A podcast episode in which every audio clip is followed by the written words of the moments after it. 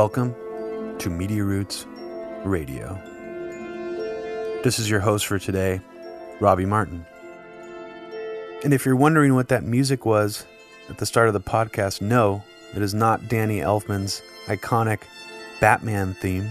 It's actually The Journey to the Center of the Earth Suite by Bernard Herrmann, classic Alfred Hitchcock composer. And this similarity was actually pointed out to me by the guest that I'm having on the podcast today. Unfortunately, Abby will not be joining us today, but I will be joined by a guest, which I'll mention in a little bit here. But today on Media Roots Radio, decided to discuss a lighter topic than normal, and that is Zack Snyder's Justice League, the Snyder Cut. With my guest, I'm going to be discussing a lot of aspects of the movie, the implications of it, what we thought of it. But we also discuss sort of the undeniable trajectory of Ben Affleck getting a CIA boost in his career. But first, before we get to our guest, I wanted to mention something that briefly got into the news before the Snyder Cut got released and it just quickly disappeared. And when I first saw this, I thought to myself, well, obviously, the person who noticed this is correct. This isn't just a coincidence. In fact, it almost seems like some kind of Easter egg. And what I'm talking about is this actually appeared in the Snyder Cut trailer, so it's not necessarily a spoiler. Um, but if you're familiar with the DC universe and the creations of Jack Kirby, who a lot of people you know, sort of place under Stan Lee in the history of comic book creators. To me, Jack Kirby is the top. Created some of the most iconic characters of all time in comic books and the superhero medium. One of Jack Kirby's creations is a character named Granny Goodness. Now, Granny Goodness, as described by the website Looper, says that she is a perennial contender for the worst misnomer in the entire DC universe. She may look like a sweet old lady, and her name may suggest that's entirely true, but she's anything but. This granny won't bake you cookies and slip a $20 bill into your bag after you visit her.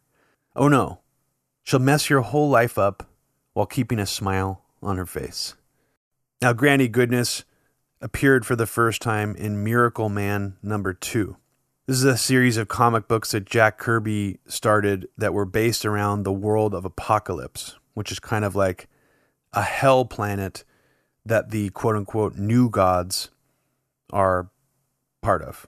Darkseid, the sort of DC universe equivalent of Thanos, even though Thanos is actually a ripoff of Darkseid, sort of rules this kingdom of Apokolips, and he has as his underlings Granny Goodness and Desaad and Steppenwolf and a few other sidekicks.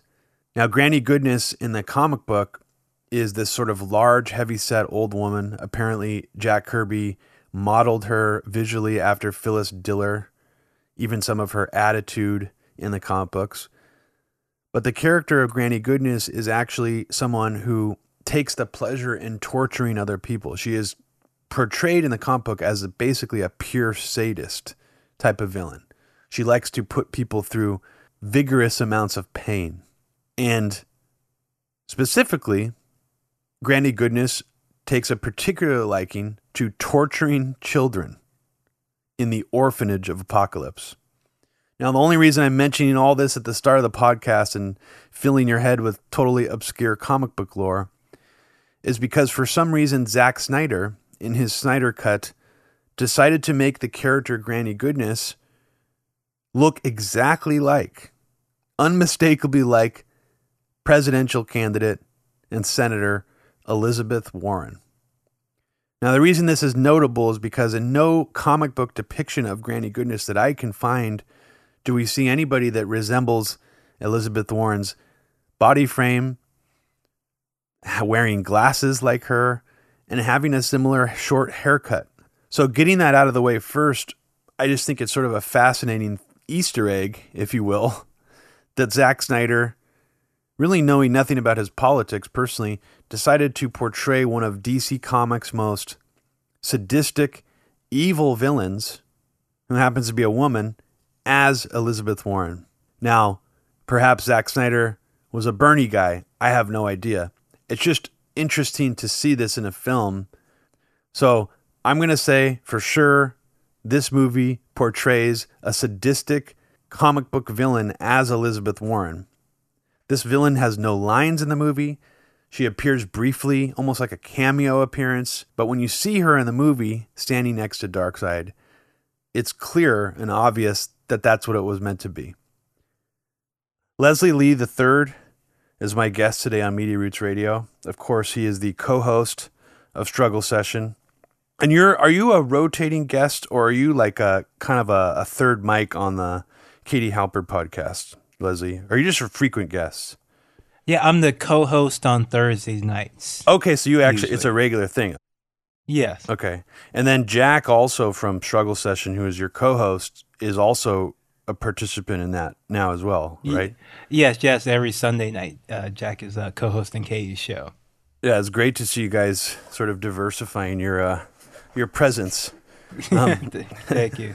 Not to say that what you guys already do isn't serious subject material, um, but you know, it's it's cool to see you guys sort of getting more into sort of like the discussions around minimum wage and healthcare and all that stuff. So, I mean, you talk about that too on your own podcast, but it's you know, it's not necessarily a focus. Yeah. Oh, someone from Russia is calling me. That's that's interesting. so it's someone's trying to stop this man. they don't want the truth about the Snyder Cut to get out. Yeah. Um. So speaking of the Snyder Cut, which is actually the reason I brought you on today, Leslie. Um. I, I guess let's just start first, letting people know where we stand on it, and I'll just say for me personally, I am like the biggest DC fanboy in the world. I mean, I'm I love the DC universe. I've seen every single cartoon. You know, kind of. I, I wouldn't say I have an encyclopedic knowledge of it. I mean, there's other people who definitely, you know, smoke me in terms of like what they know. I don't know if you saw the Red Letter Media thing where Rich Evans, they ask him to to, to recite every monkey character in the DC universe, and he he mentions like six of them, and I was just like, holy shit! Like, dude, dude knows has got a deep knowledge. So my knowledge doesn't go that far. I mean, honestly, I was a doubter for I don't know when it was since the Snyder Cut was announced up until maybe last month. To be completely honest, I think I maybe messaged you, Leslie, like a month ago, saying this shit actually looks amazing. Like this yeah. is gonna be, this is gonna be like could be amazing. You know, I tend to hype stuff up. I tend to get myself hyped up, and you know, which often leads to disappointment. But this was not that at all. I I was completely blown away with what Zack Snyder did, with the fact that this was I don't know, possibly the best DC Comics movie ever. I mean, a lot of people say The Dark Knight is, but that's more of a I don't know how you would put it. That's more of an interpretation or some kind of if Batman was in the real world or something. This is this feels more like DC Comics come to life in, in a totally yes. different way, which I had never really thought could be done. I mean, it just you know we've seen all these Marvel movies, so technically it could be done, but I just never imagined it could be done this well. So obviously, I loved it. Uh, you know, if I didn't make that clear already. But Leslie, what was your reaction to it? I mean, you, I, I don't know. We didn't really talk about it until a month ago. So, like, maybe tell me a little bit about when you started to get hyped on it. What were your initial thoughts when you heard the announcement, and then how did you feel once you actually saw it?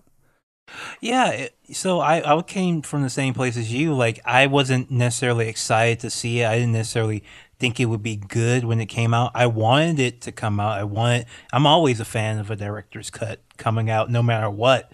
It doesn't matter if it, there's a director's cut. I I hope it gets out there, but I wasn't necessarily expecting it be, to be good until I started seeing the trailers that Snyder was putting out on his Vero and stuff, and they looked like really, really good and interesting and big and bold. And like you said, not just an adaptation of the comic book to screen, but the comic book come to life. And that's what this film felt like to me. And I absolutely loved it, enjoyed it on that long, long four hour journey.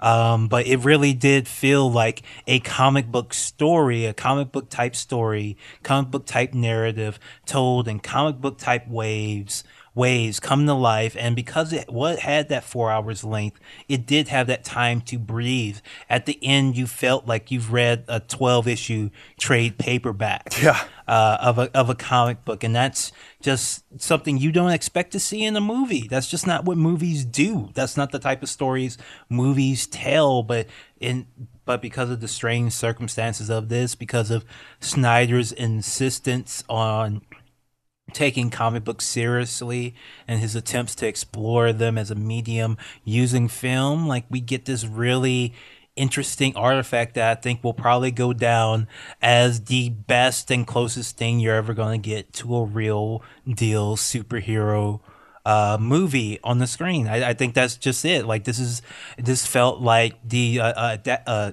the Justice League cartoon. Uh, you know, uh, like a extra special version. Extra special episode of that, you know, like a four hour episode of that. It felt like just felt like so big and assured of itself. It doesn't have to wink at the audience and say, "We all know this is silly." It doesn't have to explain to the audience that, well, you really, really do have to believe in these heroes and superheroes. No, it comes in with the same assumption that you know the Justice League cartoon comes in. You know the deal. You know you're watching a superhero movie. You want to see some superhero shit. Let's go. yeah, yeah, man. I mean, I'm glad you actually agree with my my description of it being sort of a comic book come to life. Because while that may sound like that's what all comic book movies are to people who are, you know, maybe casual fans or whatever. I mean, I do think it's distinctly different than what we've seen from the Marvel Cinematic Universe, what we've seen from almost any comic book movie of the last 20 years. I mean, I, I- with the exception of maybe, and I don't know if you'll agree with me on this, I think you mentioned Ang Lee's Hulk, which I think is a kind of a good example. Is, is maybe a misfire, but it has, it has, it's trying to do that. It's at least really trying to do that. It's maybe not landing it 100% correctly.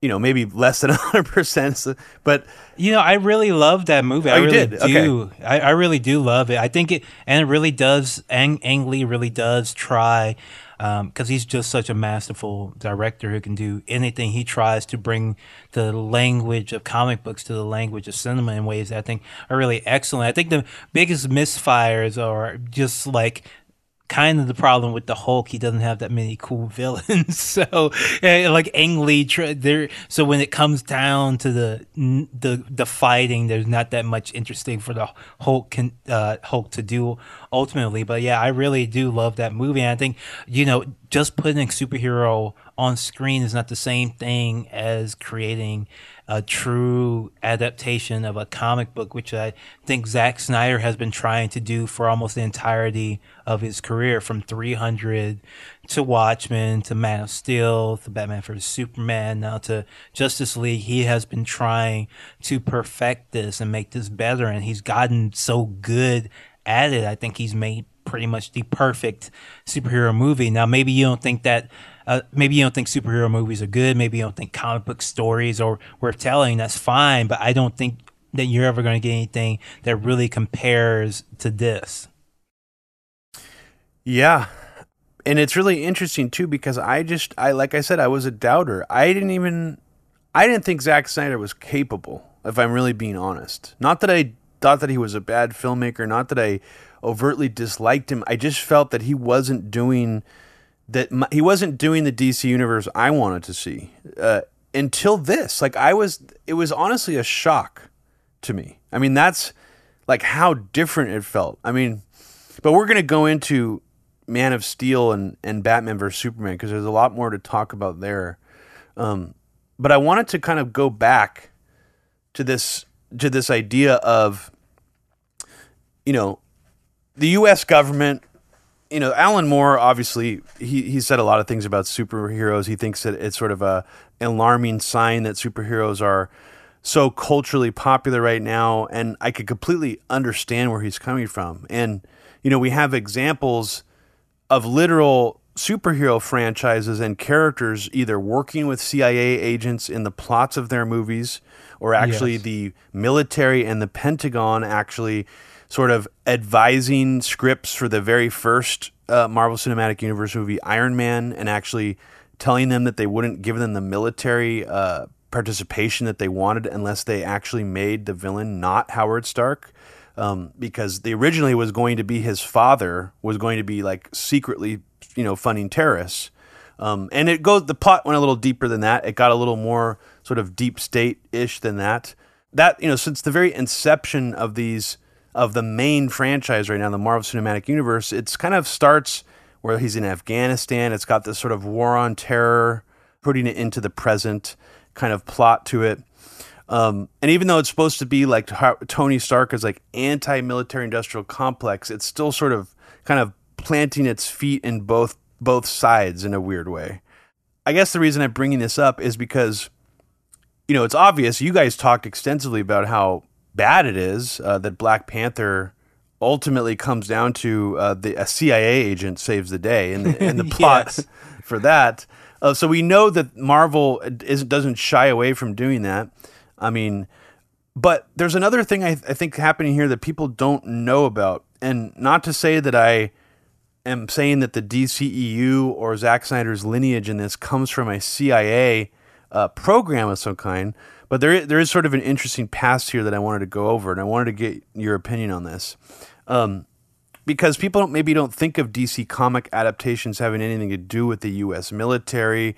There's not even very many military figures in these DC Comics movies besides maybe I don't know. Man of Steel had some stuff going on. In it. Yeah, Man of Steel had a lot, but Yeah. he cut. Yeah, but after that, it kind of moves into the background. Yeah, and Bat- and Batman vs Superman definitely had a little bit of it in it. Um, some of that was cut out as well. Yeah, and, and it was mostly a negative or portrayal in Batman vs Superman because they nuke Superman, and they and the CIA like hatches some plot that almost gets Lois Lane killed, and Superman has to intervene.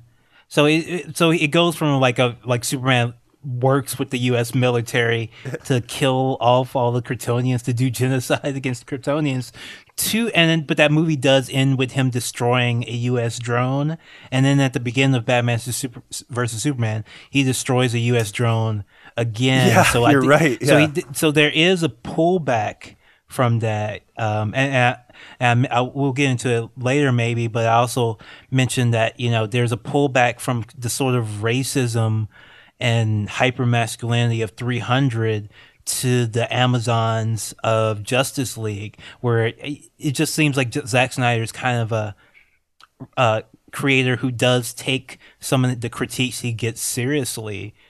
And he, there was a lot of critique about the U.S. military pre- presence in Man of Steel, and he completely uh, shifts that dynamic. Um, even at the end of that movie, but then when Batman vs Superman comes, it's very different. Absolutely, yeah. And I, I honestly, I don't even know if I really want to know what Zack Snyder's political beliefs are because I feel like the more I know, the Yeah. more I might get kind of, I might, it might color my appreciation for what he's doing. baseline Democrat mostly. Just a base, Sure. just a, just a baseline Democrat. Okay. guy. just a Hollywood liberal. That's all I need to know. That's all I need to know. Um, but I wanted to also men- I think I forgot to mention in terms of bringing a comic book to life. I don't know if you would agree with me on this, but I feel like Sam Raimi kind of achieved that with Spider-Man a little bit. Maybe the, the first and second one. I don't know. How do you feel about that? Did you ever? And yeah, see, I don't like, I really don't like those movies. But then Okay. again, I don't like Spider Man. yeah. So it's not like, so I, I, so I wouldn't. I think he was definitely doing interesting things and was trying to adapt the comic to the screen. It wasn't the. It's not the type of comics I like. It's not the type of tone I like. But obviously, lots of people love them. So I'm not going to knock those movies uh, on that level. I think. I think it's very obvious with kind of Spider-Man Three. He he lost the plot plot a little bit. Oh, for sure, yeah. And also, that was a lot of apparently studio meddling as well. In that, people don't really remember how many times studios in general have meddled in all these big franchises. I mean, we Yeah, go they back to- fired Tobey Maguire Yeah. from that movie I mean, at one point. oh, they did. Yeah, they fired Tobey Maguire. They fired funny. Tobey from the third one at one point That's because he was like, "My back's hurt. hurt uh, I don't want to do the movie." yet." And then Sony was like, "You're fired." and That is. then he was like, "My well, my back's feeling better now. I'll, be, uh, I'll see you Monday, boss." Yeah, so I guess the only reason I just thought of him just now is because when I found out Sam Raimi was had voted for George W. Bush, Like I actually like it was during the time. I think it was like back when it was like really intense, like the Bush era. I was really feeling it, and I remember I just I could I couldn't anymore. I was like, man, I'd really make Sam, Sam Raimi stock lower for me. but, but I mean, it doesn't matter to me as much anymore. I mean, everybody you know probably has bad politics on some levels in the entertainment industry. Um, but going back to sort of the inception of uh, what you know where this all came from. You know, Zack Snyder, you know, obviously originally uh, broke through. I guess you know, Dawn of the Dead. You could argue was really his breakthrough. Um, uh, I don't even know if he had a commercial uh, mainstream film before that. Um, but that was like sort of his biggest first movie, and it's obviously a remake of a beloved, you know, movie that has a cult following. It's already kind of a risky thing to take on. Then he makes 300, which maybe doesn't really have as much of a hardcore fan base, but he does it really well.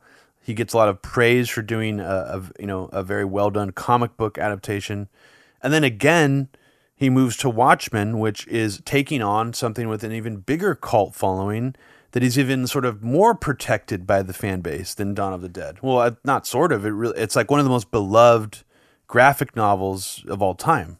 Um, yeah. So for him to take on that, I mean, it's obviously a, an enormous risk. Regardless of how well he pulled it off, he knew that he was going to get a lot of backlash, which he did. Um, and I think it's kind of interesting that some guy who came from the music video directing background would take on such like complex, you know, not just like a movie with such a huge cult following like Dawn of the Dead, and then just put that out there, but then take on such a complex story by Alan Moore with Watchmen and actually do a really goddamn good job, which I still don't like the fact that he changed the ending, but for the most part, I mean, surprisingly well done um, adaptation. Well, Robbie, uh, we actually broke this story on Struggle Session. It wasn't Snyder that changed the ending. It was uh, David Hayter, who the screenwriter who wrote. Uh, uh, no, it was actually it wasn't David Hayter. It was um. Oh, let me look it up. The guy who was doing it before. Um, Is this the guy who did United '93? No, it was. It wasn't. It was Hayter did it after the suggestion because who was he was the, supposed to direct it before Snyder, right before Snyder. It was. Fuck, oh, he's a lot. Darren really Aronofsky. Yeah, Darren Aronofsky is actually his friend suggested the change, and so he changed it. So it was Aronofsky and Hayter who changed the ending to uh, instead of a giant squid, making it Doctor Manhattan. So that wasn't actually Snyder's call. I broke that uh, story when we had David Hayter on Struggle Session. Nice. Okay. Wow. That's interesting. Well, that's see that what's what's Zack interesting. Snyder innocent. yeah, he's innocent. Well, he's absolved with that one. What's interesting you bring that up is because I feel like a lot of that stuff maybe trickles out slowly, you know, years afterwards, especially if it's a movie where someone wasn't like fired from or they didn't have like a falling out, you know, with the studio, like Richard Donner, you know, did with Superman this is the Snyder cut's different because we're hearing a lot of dirt not that long after it was made, and even recently we're hearing more dirt about all the things that went wrong, all the ways that Zack Snyder got screwed. But I feel like, I mean, on some level, this must happen with a lot of these tentpole big franchise movies, and we just don't hear about it because they've smoothed it over, you know, behind the scenes in some way, or they've agreed to be like, yeah, we'll all take responsibility for changing the squid ending. You know, we'll all take the hit on that one. Yeah, kind of thing. It would seem kind of like that's what Snyder did. Like he didn't he didn't pass the buck. I kind of remember him acting like, yeah, like it was changed for X, Y, and Z. You know, but I, I feel like it's sort of a it's sort of a convenient narrative that the studio wants to sort of maintain so that it's not like this person's responsible for the you know the fuck up. I, or, you know what I mean? Well, here's the thing: he took the hit on Justice League for exactly. about a year or two years. He didn't say he didn't really talk trash about the version of Justice League that came out, even though everybody hated it. Eventually, he did, but initially, like he took all the heat on it. Like he's not like like a bad guy. Like he's not like he, like he didn't get into this to like embarrass his other people or anything like that. He just he kind of like got thrown into this controversy. It's just so weird. It's just like for some reason, like all these bloggers, it, it basically comes down to a bunch of bloggers like Whedon and dislike Snyder for reasons that have nothing to do with like actual good or evil or morality or anything like that. And like that has just flavored the coverage and how people view this whole thing which in really bizarre ways because it's like it's not like Whedon was actually the guy who came on set and was like talking shit about Snyder to like the cast and the crew and the got Junkie XL who was making the soundtrack and ended up getting fired by uh, Whedon. Like like that was what that's what Whedon's like the petty guy who was like taking revenge uh, out on who, what, I don't know, why, what. I guess because he got fired from Avengers or whatever. I don't know, but like he like there's a there are clear heroes and villains in this story but for as far as the mainstream press goes the villains are like the fans who are asking to see the Snyder cut and the heroes were the brave executives at WB who put up with the harassment like they keep mentioning that Geoff Johns uh, stopped posting on Twitter because of fan quote unquote harassment. What they aren't mentioning is that he basically stopped posting at when uh, Ray Fisher put out uh, his uh, accusations and the inve- uh, and the findings of the investigation came out, finding how abusive Whedon was to Ray Fisher, to uh, Gal, no, to the cast and crew. And Ray Fisher says that Geoff Johns uh, knew about this and was com- complicit about this. So that is actually why Geoff Johns is on Twitter, not because he was harassed, but because fans kept telling him, "Hey, you allowed the abusive set to happen. You're a piece of shit. You shouldn't have your job. You shouldn't have gotten a promotion after this. You should have gotten fired." It's so it's so bizarre, and I, I have so much to say about that. And I want to just I want to go back, jump back a little bit because I forgot to finish the thread about why I even brought up the MCU working with the Pentagon and Black Panther having a CIA agent save the day in that film.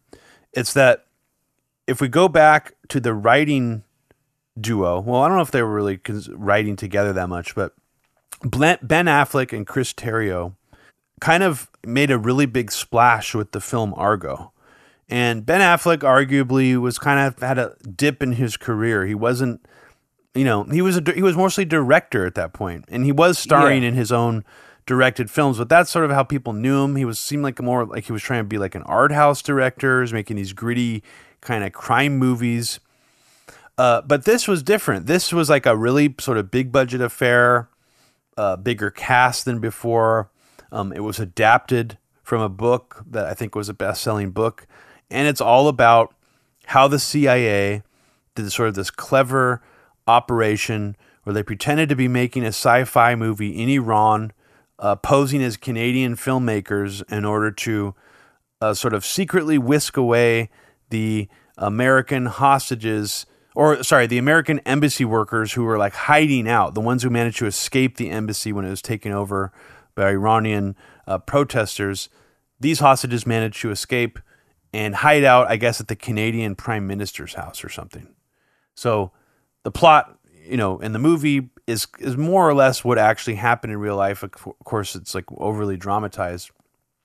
But what's really interesting about this is there's a little lineage with uh, Ben Affleck and the CIA. Not just that he made this movie, and then not just Chris Terrio, his writer, actually getting exclusive access to a giant stack of classified CIA documents uh, for to aid him in his screenplay, but that actually people might not remember that Affleck actually played Jack Ryan, um, which of course yeah. sort of the notorious, you know, this CIA franchise essentially where different actors have played Jack Ryan in different movies. It's been Alec Baldwin, it's been Harrison Ford.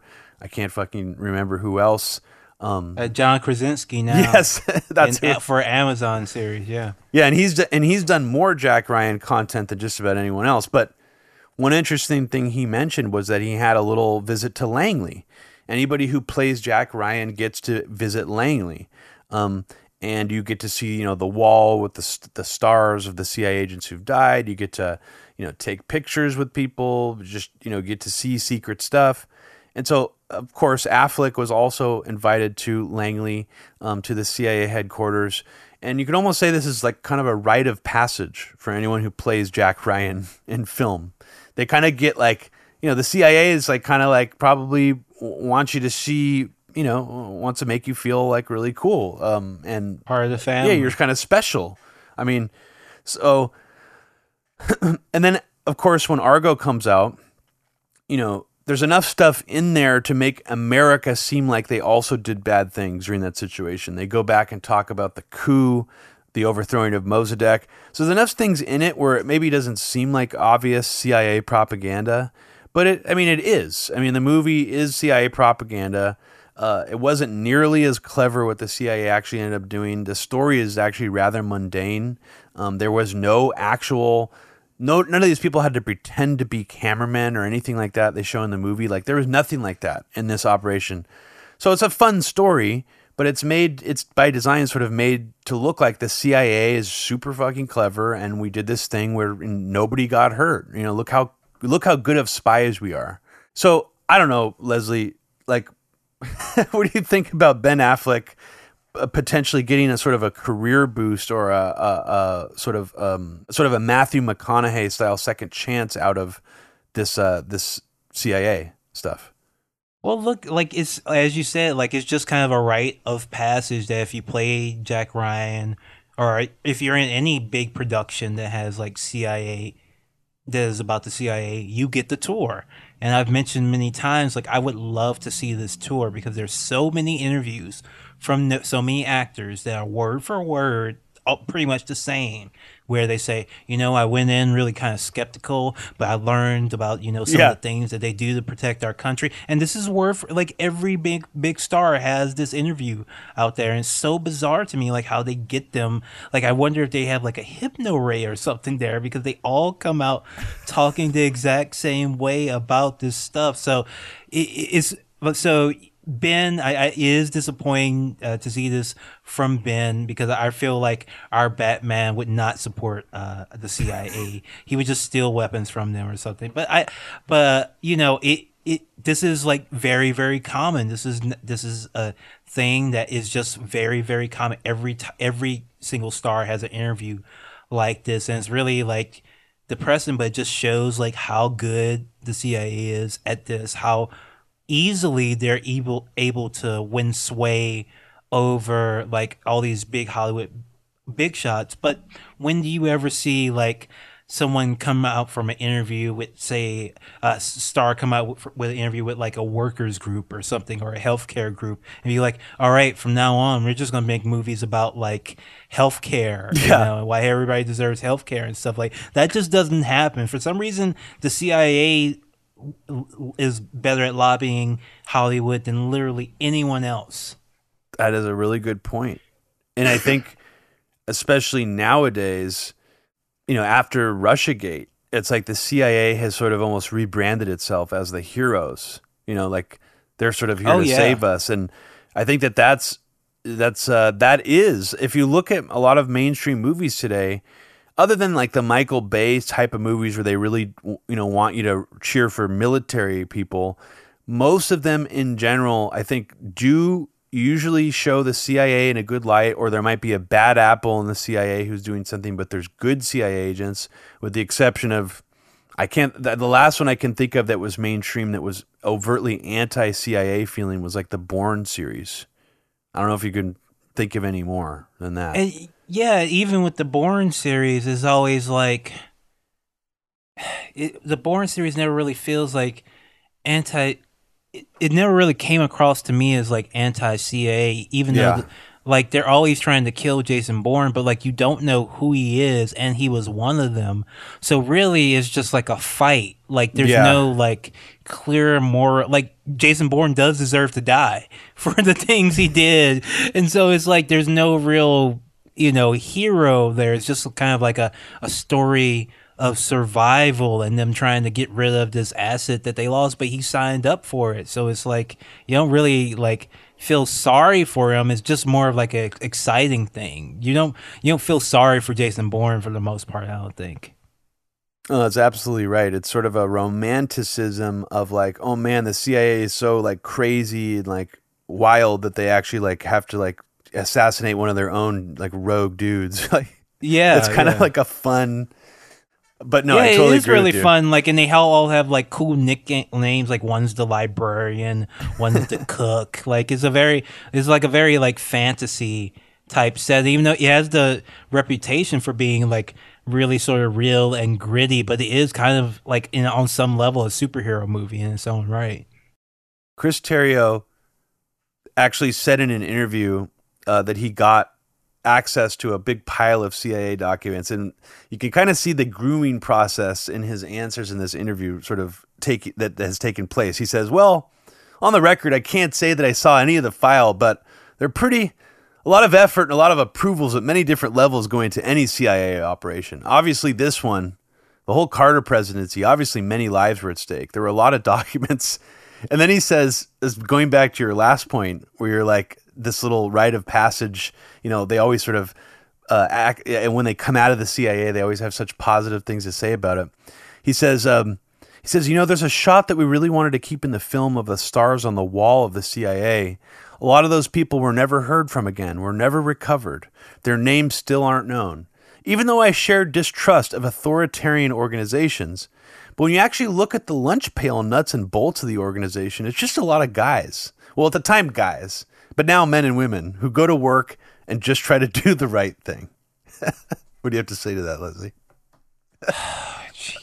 but it's the same spiel they always give and all of them give it like even talking about this comic book thing tom king who is one of the hottest comic book writers right now maybe the hottest maybe the number one comic book writer right now big largely known for his batman comics former cia agent openly like brings over other writers to the CIA to like recruit them. Like I, I'm like not even joking. Like they like this one guy, I, this one big name writer, like one of the top guys. Maybe I don't know. I forget which one. Maybe it was James Tynion the fourth, but on that level of like these top top comic guys told the stories like, oh yeah, Tom hooked me up with his friend who worked for uh, the CIA, and he was able to give me some real pointers on my you know ex- extremely political comic book that I'm making and it's like he doesn't he, he tells the story like with such eagerness not understanding that he's being worked. Like he's bragging about how the fact fact that he was like conned by the CIA into writing a propaganda comic and he thinks it's a good thing. It's just uh, they're very good they have a very good they spit very good game I guess to media and I think because so much of our media is like espionage and spy based, th- those are some of my mo- most fun movies. Those are some of our, our most fun TV shows. Uh, ben Affleck's e- ex wife, uh, Jennifer Garner, starred in a commercial for the CIA because she played a CIA agent in the completely ridiculous Alias show that has nothing and has makes no attempt to have anything to do with reality, and yet still that that is what the CIA wants us to think they're doing and what they're about. That's And, uh, amazing. Wait, so yeah. J.J. Abrams and Chris Terrio both got that an original boost by from CIA related material. yes. I I didn't realize that's what Alias was. I just never watched it, so I just no no clue really. yeah, it you, it's a show you never think about. Oh, it's on ABC on Friday night. Maybe I'll be bored enough one time to turn it on, but there you go. It's a little another little facet of the CIA's like soft power that they ex- exercise on us at all times. and that's just such a, a a bizarre thing to think about because you know America and our mentality here is that we're not like these other authoritarian countries which force you to say good things about the country or if you don't you know if you criticize a, government say if you criticize the Russian government you could be arrested or they'll shut down your media outlet or something like that and that sort of looked at as that's so evil. Look at how bad that is. But like, if you think about what you're saying, it's like we don't even have to have some kind of top-down authoritarian process. These the CIA is literally just inviting these people for lunch at their headquarters. Even apparent skeptics, you know, who think that the CIA may be ho- doing horrible things, and then when they come out of that headquarters, that uh, that office, they somehow have been convinced that the CIA is great and they're just regular dudes. Like How, yeah, that- that's that the, is that's so the main thing that they say that they're so regular. They're just regular people trying to make the world a better place. That's, they always say that that they're so regular. They're just good old normal folk uh, going across the world and you know exterminating uh, people who get in our way. I is is amazing. I don't know what the pitch is. It must be great. Most people I, I have asked, tried to ask people who would know, and most of the answers are just like, no, actors are just really dumb. That's usually what they Yeah. what they say. but I don't know. I, I, they see the CIA. They're they're good at what they do. Sometimes they're good at some of the things they do. I have to admit that. I mean, I guess the question I'm asking you is isn't that in some ways more disturbing if that if someone was forced to say something like that Yeah. a fascist dictatorship? Like yeah, it's it's, it's, creepier. It's creepier to have you know some liberal actor that you think means well just come out there immediately you know praising them, forgetting whatever concerns they have, and going on to happily produce propaganda for them, and then call it art. And you know Ben Affleck's I guess his way of sort of dealing with it is he's just like, "Oh yeah, Hollywood's probably full of CIA agents." Yeah, Like he just he thinks that they're all over the place, you know. Are there many actors in Hollywood who also moonlight as agents, do you think? I think there are probably quite a few. Yes, I think probably Hollywood is full of CIA agents, and we just don't know it. Um, and I wouldn't be surprised at all to discover that you know this was extremely common. Are you a CIA? I am, yes. and now you've blown my cover, so there goes my career. Uh, I just hope the directing thing better work out. Obama, do you have your envelope? Not yet, Jack, but I'm about to. Good, all right. And now for the moment we have all been waiting for. And the Oscar goes to. Argo. Congratulations. Ben Affleck. Thank you very much. Thank you very, very much. I want to thank Canada. I want to thank our, our, our friends in, uh, in Iran living in, in, in, in terrible circumstances right now. I want to thank my wife. Argo, this movie that Chris Terrio and Affleck did together, best picture, best adapted screenplay, best editing, got nominated for four other things. I think best score, and I think Alan Arkin, best supporting actor. Um, and yeah, it was basically just an ad for the CIA. It was kind of like the CIA is pretty cool. You know, they didn't hurt anyone. They did this cool shit. It's one of the coolest. I mean, it really is one of like the coolest sort of clever movies portraying the CIA I've ever seen. So I my little conspiracy theory there is that somehow this landed Ben Affleck and uh, Chris Terrio into a perfect position to get you know bigger gigs out of Hollywood and to have more of a presence there. Well, obviously it did. Obviously that that, that it, that's that is absolutely true. I, your your theory about the CIA revitalizing uh, Affleck's career is simply correct. I don't know if it's always going to work out that way, but it did for uh, it did for Ben and you know Zero Dark Dark Thirty, another uh, Oscar bait movie. You know that that really.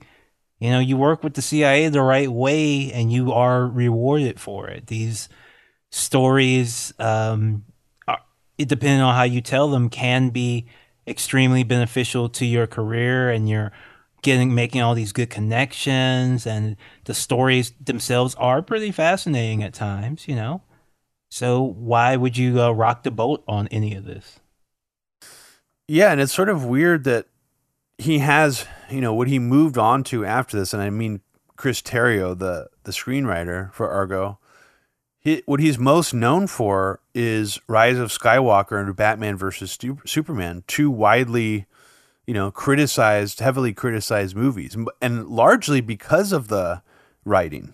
I mean, I think a lot of people specifically went after Batman versus Superman because of the writing. But we're going to get into we're going to get into Batman versus Superman, so save your thoughts for then. For then, um, but I, th- I mean, I think it's just that it's sort of interesting that he Chris Terrio is largely behind the DCEU that we know of now, even though he didn't have anything to do with Man of Steel.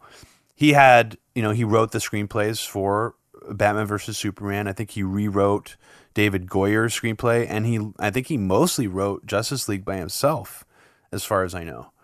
So, yeah, I mean, it just though this whole thing went through so many twists and turns, Leslie, how we even got to the DCEU in the first place. I mean, obviously we already talked about how sort of Chris Nolan was used as the selling point originally that Zack Snyder was going to helm this DCEU.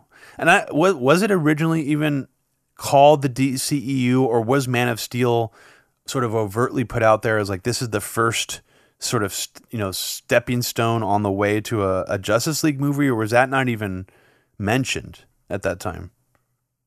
I'm trying to think back because I didn't pay that much attention to it, but like you saying that it was presented as like, okay, this is the Nolan Superman. That is how it was marketed and pitched. I don't think there was any talk of larger Bat Batman versus Superman because this is because Nolan's trilogy obviously didn't have any crossover elements.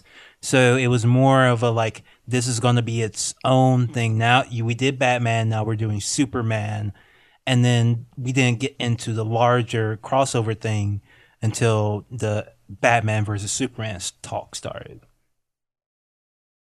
Yeah, um, I I because I don't remember Justice League even being seriously considered until maybe after Batman vs Superman came out.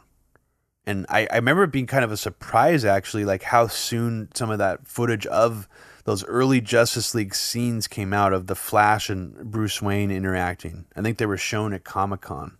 And Snyder had done that, of course, with Batman versus Superman. It was maybe like I, I don't even think it had been announced yet at that time. Had it been announced that Batman versus Superman was even coming out when he showed that footage, or was that the announcement?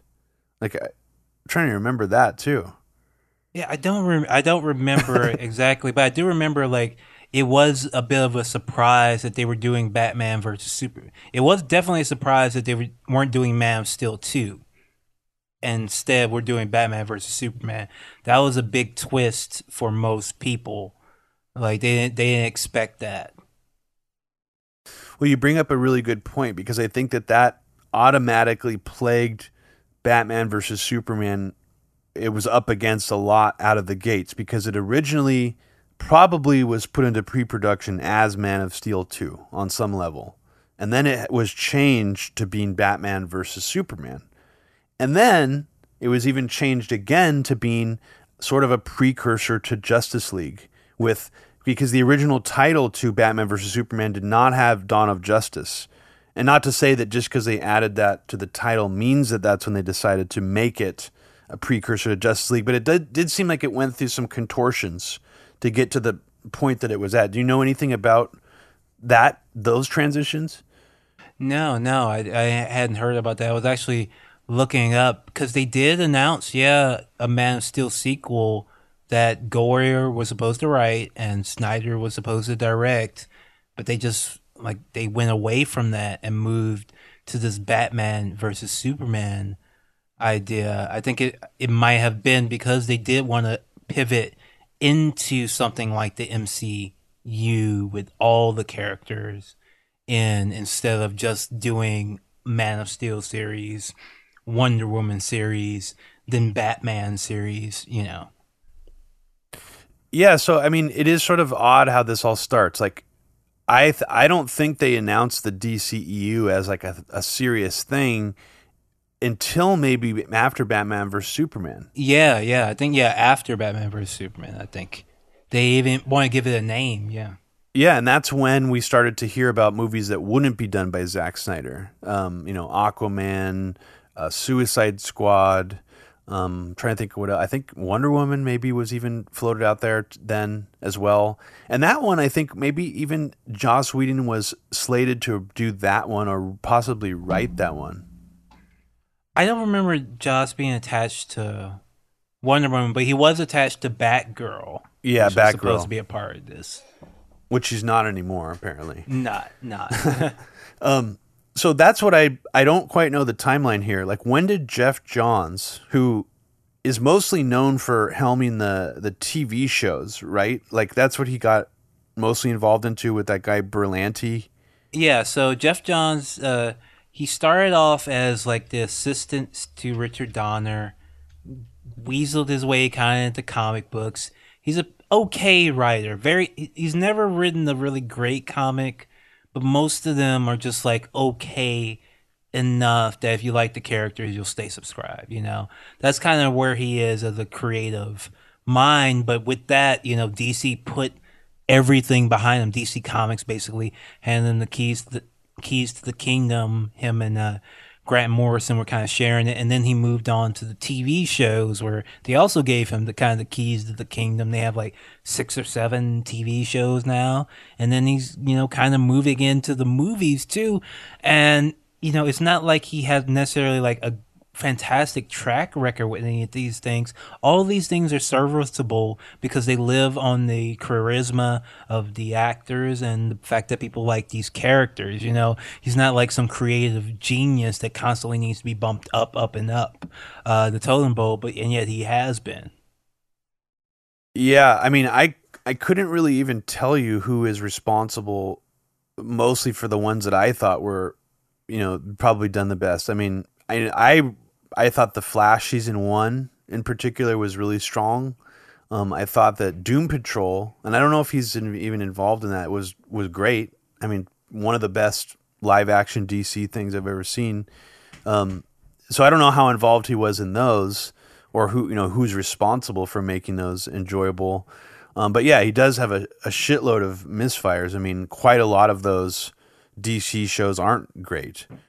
Yeah, yeah, Stargirl, which is probably the most personal for Geoff Johns because he based it off his uh, own daughter, who I believe passed away. It was a character he created, Stargirl. He actually had limited involvement in that. A lot of people kind of meanly saying that uh, the the reason why that show is good is because he wasn't actually that involved in it.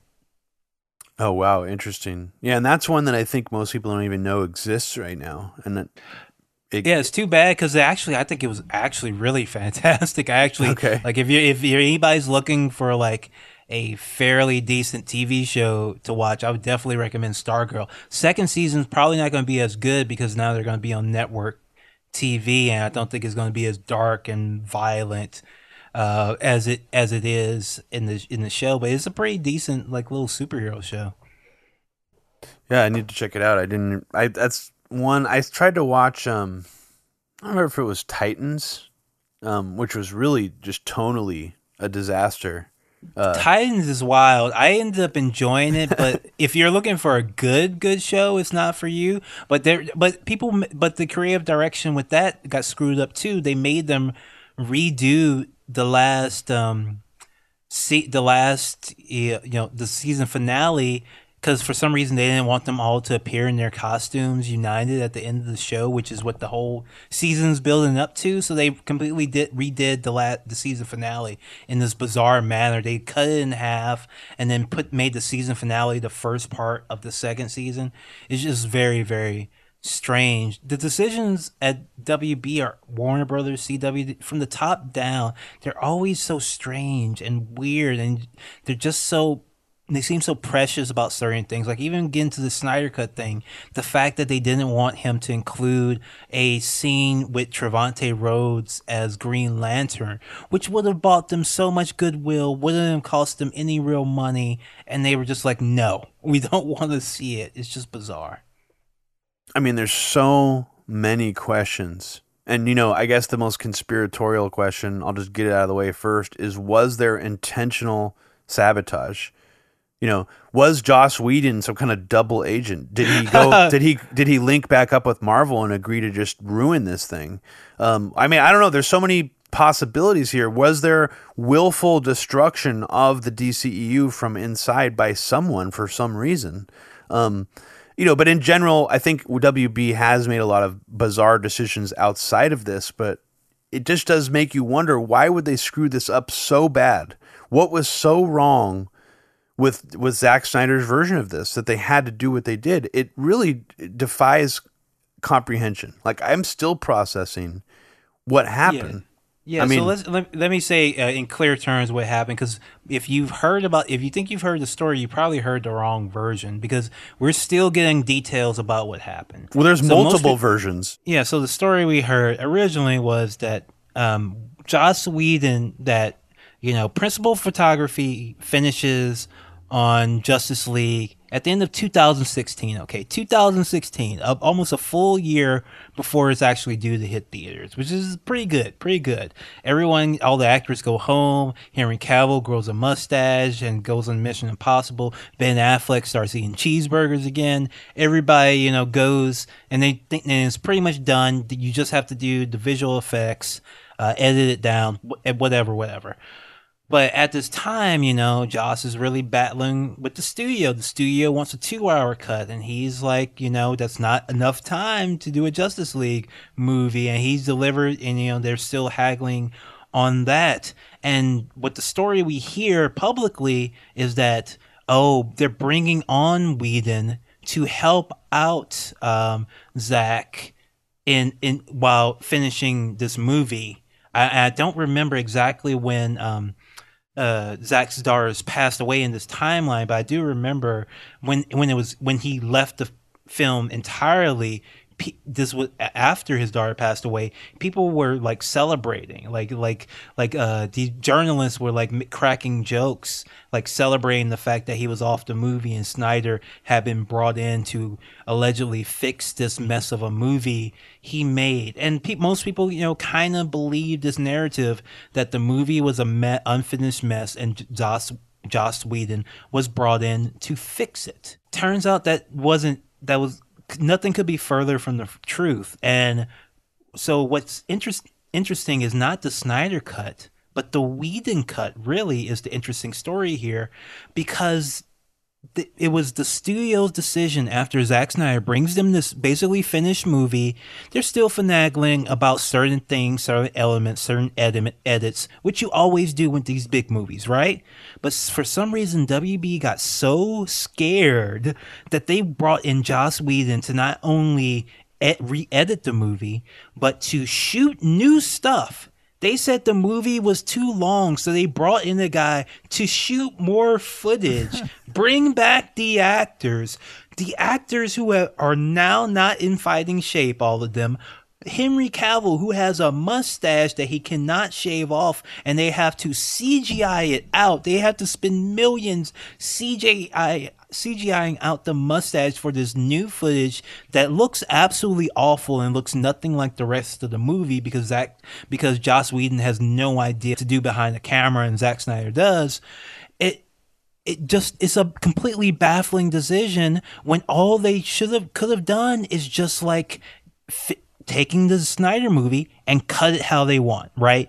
Cut it down to the time you think will work and then put that out. Instead, they put out, they try, they basically let Joss Whedon remake half the movie throughout two or three hours of Joss Whedon footage, put and put out together this Frankenstein, which actually unfinished uh, special effects in some of the scenes uh, in th- when it came out in theaters. Like it was not actually a finished movie because they ha- had let Joss change so much stuff. They were working into the last minute to get it ready. Completely bizarre decision because any any reasonable person would have said, you know, you got the movie finished. You have three and a half hours of good material that you asked for. How do you, you just cut it down? You just edit it. You don't re let hire someone else with an entirely different aesthetic to reshoot the entire thing in a way that doesn't look completely terrible. Uh, and then you have to do all the you have to do different effects. You have to redesign this character. You have to redesign that character. And then that's not even getting into the fact that Whedon was abusive uh, to the staff. And then they have to do a whole investigation about that abuse. They brought so much trouble on their own head because they didn't trust Zack Snyder with a, couple with 25 extra minutes of the runtime. It's just one of the most bizarre decisions, especially when you consider that, of course, the version that they released ended up flopping and poisoning the brand. Like you can't do a Justice League 2 now because everyone hated the first Justice League that you put out. Why would you why would you toss the Snyder version in the trash no matter how you thought of its length to bring in Joss Whedon who had just been fired from Avengers? He had just been fired from Avengers. Why would you hire him to do your superhero series? Nobody liked Age of Ultron. He got he got No. he got fired from it. I don't and know. he claims that they even meddled with that, which who knows how much of that was his. I mean, it was probably would have been bad initially, but you make such a good point. This is the studio that owns. I mean, they own everything having to do with the DC universe. This is not like Disney, who still doesn't own everything. Like Disney still doesn't own the entire Marvel universe. The Hulk is still like co-owned by some other fucking company. There's still other uh, Marvel characters that aren't like the Spider-Man villains and stuff. Like they can't just throw those in any movie they want.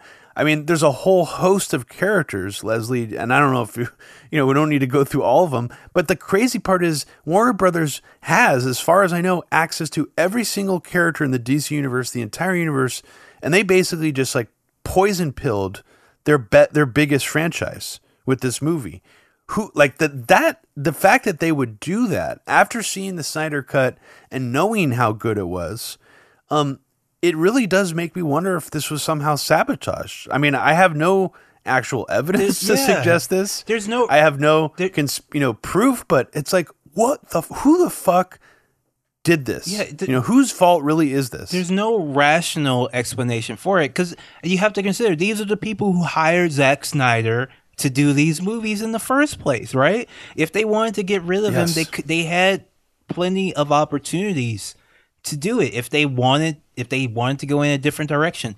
If they wanted someone else to do a Justice League movie that had nothing to do with Zack Snyder, they could have done that and that wouldn't have been surprising to anyone given that the MCU was a new thing and the DC movies don't all have to connect. Like that wasn't the feeling at the time. Like it I, they could have done so many different things if they didn't like Zack Snyder besides giving letting him finish the movie, film like a three and a half hour Justice League, and then complain like after the fact so much about, you know, these little edits, these little things that they could have lived with. They certainly could have lived with a lot of the stuff they complained about because a lot of people like some of the stuff that they want to cut out, like the uh, storyline about uh, Cyborg Ray Fisher being the heart of the movie, completely cut out of the Whedon version because the executives at WB didn't think an angry black man being the emotional core of the movie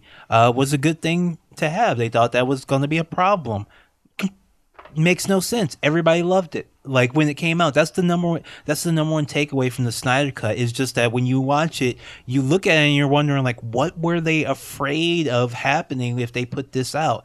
Like I understand you have to cut it down. Maybe it would make a little bit less sense. The two and a half Yeah. hour version, the two hours and forty five minutes version. But goddamn, put it out anyway. It's still going to be better than you trying to bring in Joss Whedon to rewrite the script, copy and paste different plot points together, like at, shoot these new awful scenes that make no sense. Like I, I haven't had a chance to say this, but the fact that Joss changed the way that the parademons work is just completely bizarre. In the Snyder Cut version, the parademons can track people who have been around the mother box, which are the Mac- MacGuffin for the film. Okay, silly name. Don't blame Snyder. That's uh, that was the original creator's uh, name, but that was Jack Kirby. Okay, Yeah. the mother box. The Snyder in the Joss Whedon version, I guess, to save some sort of time. I haven't plotted out. I haven't tracked the plots yet. That might be interesting to see how much time he actually saved with this. But he said that the parademons just smell fear. And so Batman has to make someone really afraid in order to bring a parademon to him so he can track him back to his base instead of the parademon tracking the mother boxes.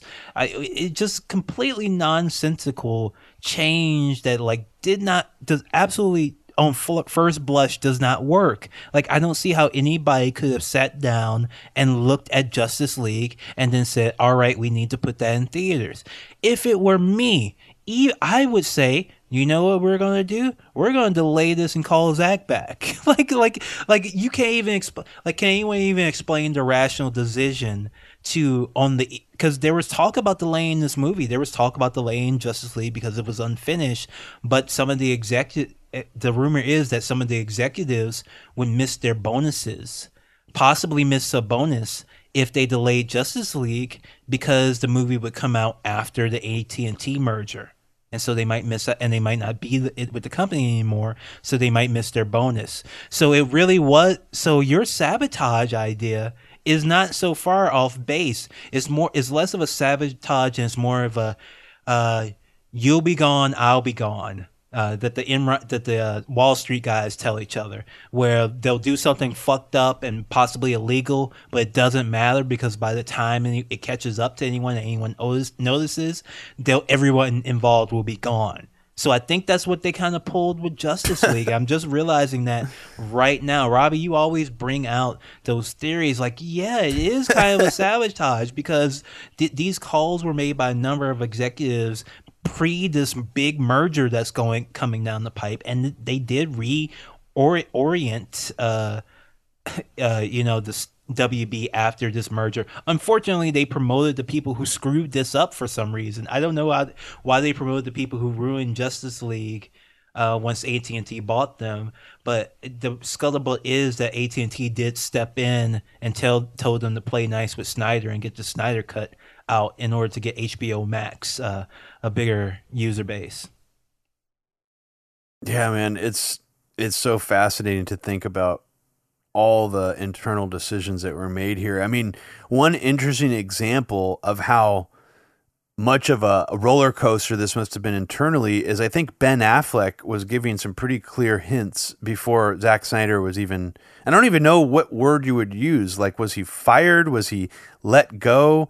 Uh, was he told to say that he agreed to leave, but he was actually sort of strong armed into leaving? Like we, what? I think we you know, actually we really don't know. It might not actually even be clear. You know, which is which. To be honest, you know, with this yeah. situation, I'll, I'll even I'll give the scumbags at w, WB even that. I'll, I'll give them that maybe it, this is something you know very complicated, but it does look kind of ugly that you know he ended up off of this movie and it was it was painted as being like a very friendly thing, but we know it wasn't that. We know that like Whedon came in like the day of and was like talking shit like to like the staff and crew about the cut that was already there, which is just a really weird thing to do. But yeah, it does feel like Zack Willis kind of pushed off. We don't have 100% confirmation on that, but you know, m- new stuff is coming out every day. Yeah, and there's definitely going to be more and more stuff as time goes on. I mean, there there was a really big blast of negative press about Joss Whedon that came out leading up to the release of this movie. Um, you know, my conspiratorial mind is thinking, well, was some of this coordinated? I mean, I, it doesn't look like it. I mean, it's Instagram postings from people who are on the set of Buffy saying he was abusive. Ray Fisher's, you know, story completely believable. Um, but the timing is sort of curious that this would sort of all, you know, almost like paving the way for uh, us to basically be like, well, maybe Zack Snyder's is a, is a good guy. Like he's in comparison to Joss Whedon, you know, even if even if you think his his visual style or his movies suck, at least he's not a abusive asshole, you know. Well, so like Zack Snyder has this a good reputation, and that started to as an inverse to those Joss Whedon stories started to come out leading up to the release of the Snyder Cut. And I'm not saying that's a conspiracy theory, but it was convenient.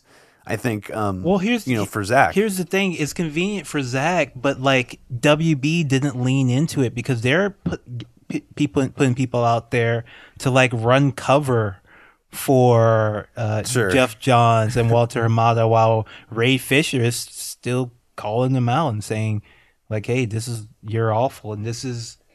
Like you're you're you're complicit in everything he did, and he actually is saying quite clearly, like you are trying to make Joss the scapegoat, and it wasn't just him. Like he was the direct guy, but these other people knew, and Walter Hamada, you interfered with the investigation. So it's he's been very clear about like it, it goes to the top, and so I actually think it's quite embarrassing for the people at NWB this this whole Snyder Cut thing, and that's why they have they have PR people giving inter- like counter interviews to the stars of their movie while it's out there. That's such a strange thing to be happening for a company to have uh, like a PR person basically smearing the star of the movie that you're promoting. And simultaneously, I don't know if you saw caught this, Leslie, but I found this really interesting. There's a behind the scenes making of featurette of the Snyder cut of Justice League, and it incorporates a lot of the same B roll behind the scenes footage that Warner Brothers, you know, was putting out leading up to the Justice League. But it's sort of it doesn't even mention that the Joss Whedon version came out. It's like almost as if it's like if you were in an alternate reality and saw this, it would just have been like this was the only version. Like it has like a Mandela effect vibe to it because it's just weird. I want you to. s- I don't know if you caught that, but you should check it out. It's it's interesting the way they play that. Oh, I would like to see it. That's so. That's very interesting because because that's the thing. Like you really could. Uh, you can re- easily imagine a world where they did the sensible thing and just like told Jo- uh, Snyder to finish the movie, right? Because the movie was done, this behind the scenes are filmed, they wrapped. It like the story was basically told. It was just supposed to be geeks on computers after that, and then they throw this huge curveball and now 4 years later we get back to the moment where the actual original version of the movie gets to come out. Now extended version of that movie, but this is the original movie, the original film. And I think that uh, that's a lot a thing that people like just don't don't understand. We should it shouldn't be uh Justice League and the Snyder cut, it should be Justice League and the Whedon cut because the Whedon cut is a real like looking back at the changes he made and the comparisons to it is some of the most fascinating stuff. It's like delving into the mind of a serial killer, like for real. Like the, the changes that he makes specifically to like Wonder Woman, who Whedon is known, even though he's like a sexist scumbag in real life and abusive sexual predator in real life, his outward thing and his creative thing was that he is about strong women, feminist stories, etc., etc. But he specifically depowers Wonder Woman, specifically sexualizes her in an insulting, like juvenile way, specifically make make specific changes to make her look weaker than Zack Snyder did. And it, and it just makes no sense. Like, why would you ever change that? Well, we, we're not clear if he changed it or if that was he created that version and Joss just didn't finish the effects on that scene. We don't really know, but we don't we know where their minds went at least. We know that Snyder's mind went where Wonder Woman is very strong and Whedon's went where she's just like barely kind of there. And it's just such a it would it's not even the changes you expect Whedon to make. And so it also that does bolster your kind of sabotage theory because even the even Whedon at his worst is better than Justice the what his changes to Justice League. Even Whedon at his worst is better than the changes he's made to Justice League, and it's just such a bizarre thing all around. Such a great point because I don't know if you got a chance to see that Red Letter Media uh, review. It's pretty long of uh, the Snyder Cut, but they in it they actually do a really thorough breakdown of of compiling all the differences and some of the one liner jokes that Joss Whedon put in. And I should say, so people understand how this works. In some very rare instances in the Joss Whedon cut, there are he does insert one liners in the middle of whole scenes that that Snyder shot that he left in. For example, the Superman, you know, the bad Superman scene where he's fighting all of them. Joss Whedon only seems to drop in one line of Superman saying, "Do you bleed?" to Batman, and he just cuts out more stuff that Snyder put in there. He does a little ADR with Flash saying a bunch of weird shit during all of it for some reason. But in general, it's mostly Snyder's footage. But in almost every other instance in the movie, he actually reshot the entire scene. Like it wasn't just him dropping in a joke because you can't really do that when you have all this, you know, all this footage. You can't just drop in one joke, you know, unless it's like the joke about uh, Flash making the joke about brunch.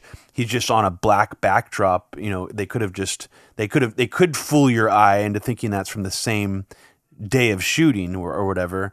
Some of these other shots you can't do that. So I don't know if that was the thinking in why they reshot so goddamn much of it.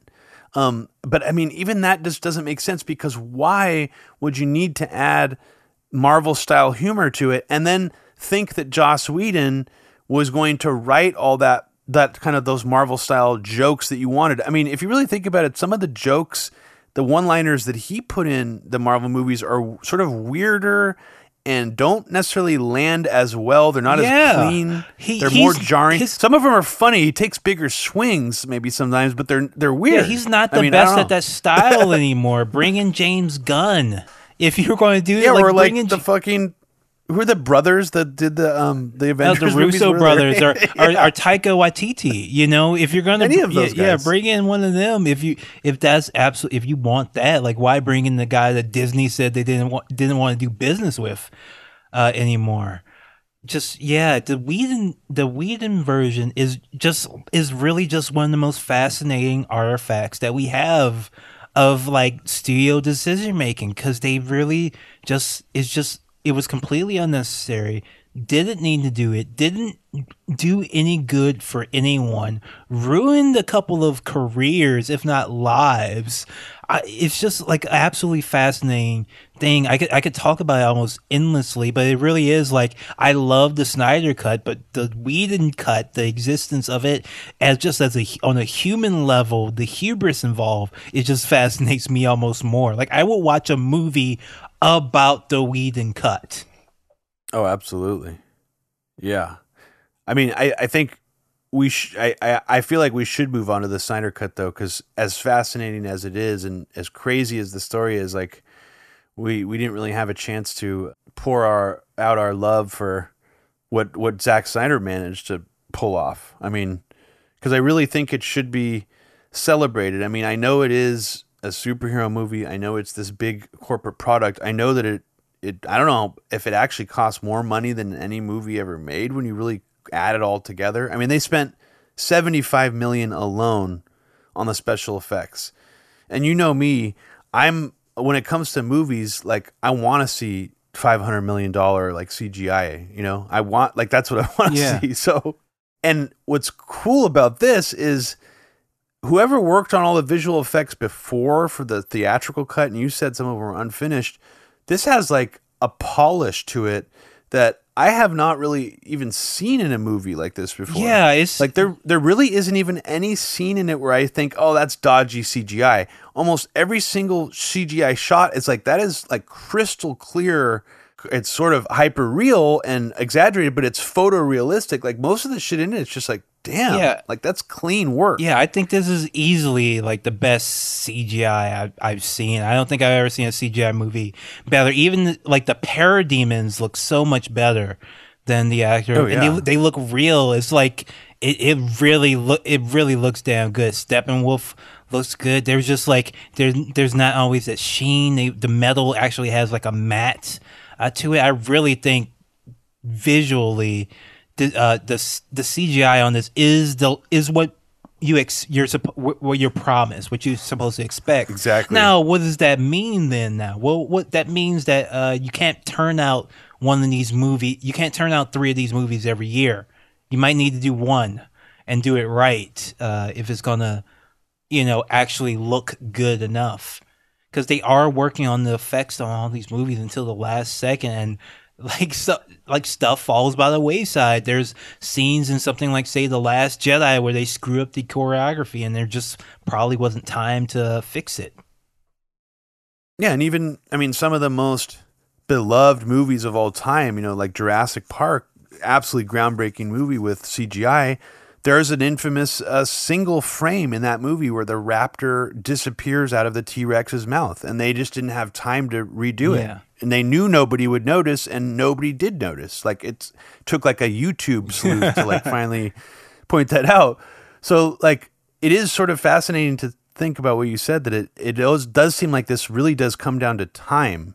Yeah, maybe I'm sure a lot of it does come down to budget because you got to pay people for their time. Most of these movies are not given enough time. I mean, you mentioned something in the I don't know if it was in the, struggle session episode I was on, but you did mention this somewhere that they that Joss Whedon jumped in for reshoots like three months before the actual release date. Is that true? I I don't know if I if I said that. Jack might have said it because I'm not really sure. But it was a fairly uh, swift uh, timetable because like they like the movie was supposed to be finished, you know, uh, and so they bring in Joss. Let me see if I can pull up kind of a the production notes because it was, and a lot of the stuff we don't even know because we're still trying to you know figure it out.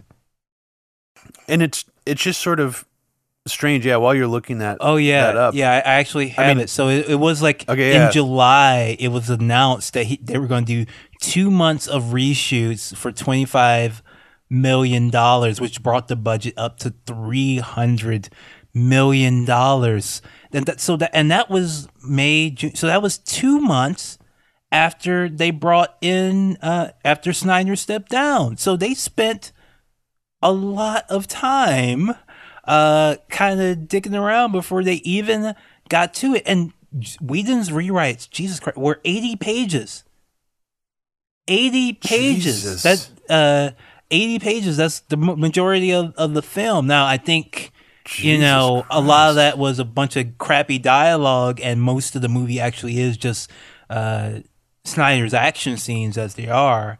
Uh, he did. He Whedon did use a lot of Snyder's action scenes, a hell of a lot of them. But yeah, it's not enough of yeah, them. Yeah, not enough of them. The shit. And I mean, the Wonder Woman thing in particular was bizarre that he cut that down because it just made the scene weaker. Like, why would you take those action beats out of that one? yeah, I, I mean, Or she's moving around like a Kryptonian, kind of almost like Man of Steel, just doing all this crazy shit. Yeah, and they changed it up. They and he took the blood out of it too, as well. Like in the uh in the in the in the we in the Whedon version, Wonder Woman doesn't kill those guys. In the Snyder cut, it's very clear that he she like splatters those guys. Now that may be Yeah. something that we're only getting because this is a R-rated bonus movie. Sure. Um, you know, you you know, to be fair to Whedon, I guess, but still, I I, I think the tone of Snyder's movie is a lot more consistent and better and lighter than Batman vs Superman, which is what they wanted. It has those extra jokes. Like I don't know what more they want. It's so funny because a lot of people have actually said to me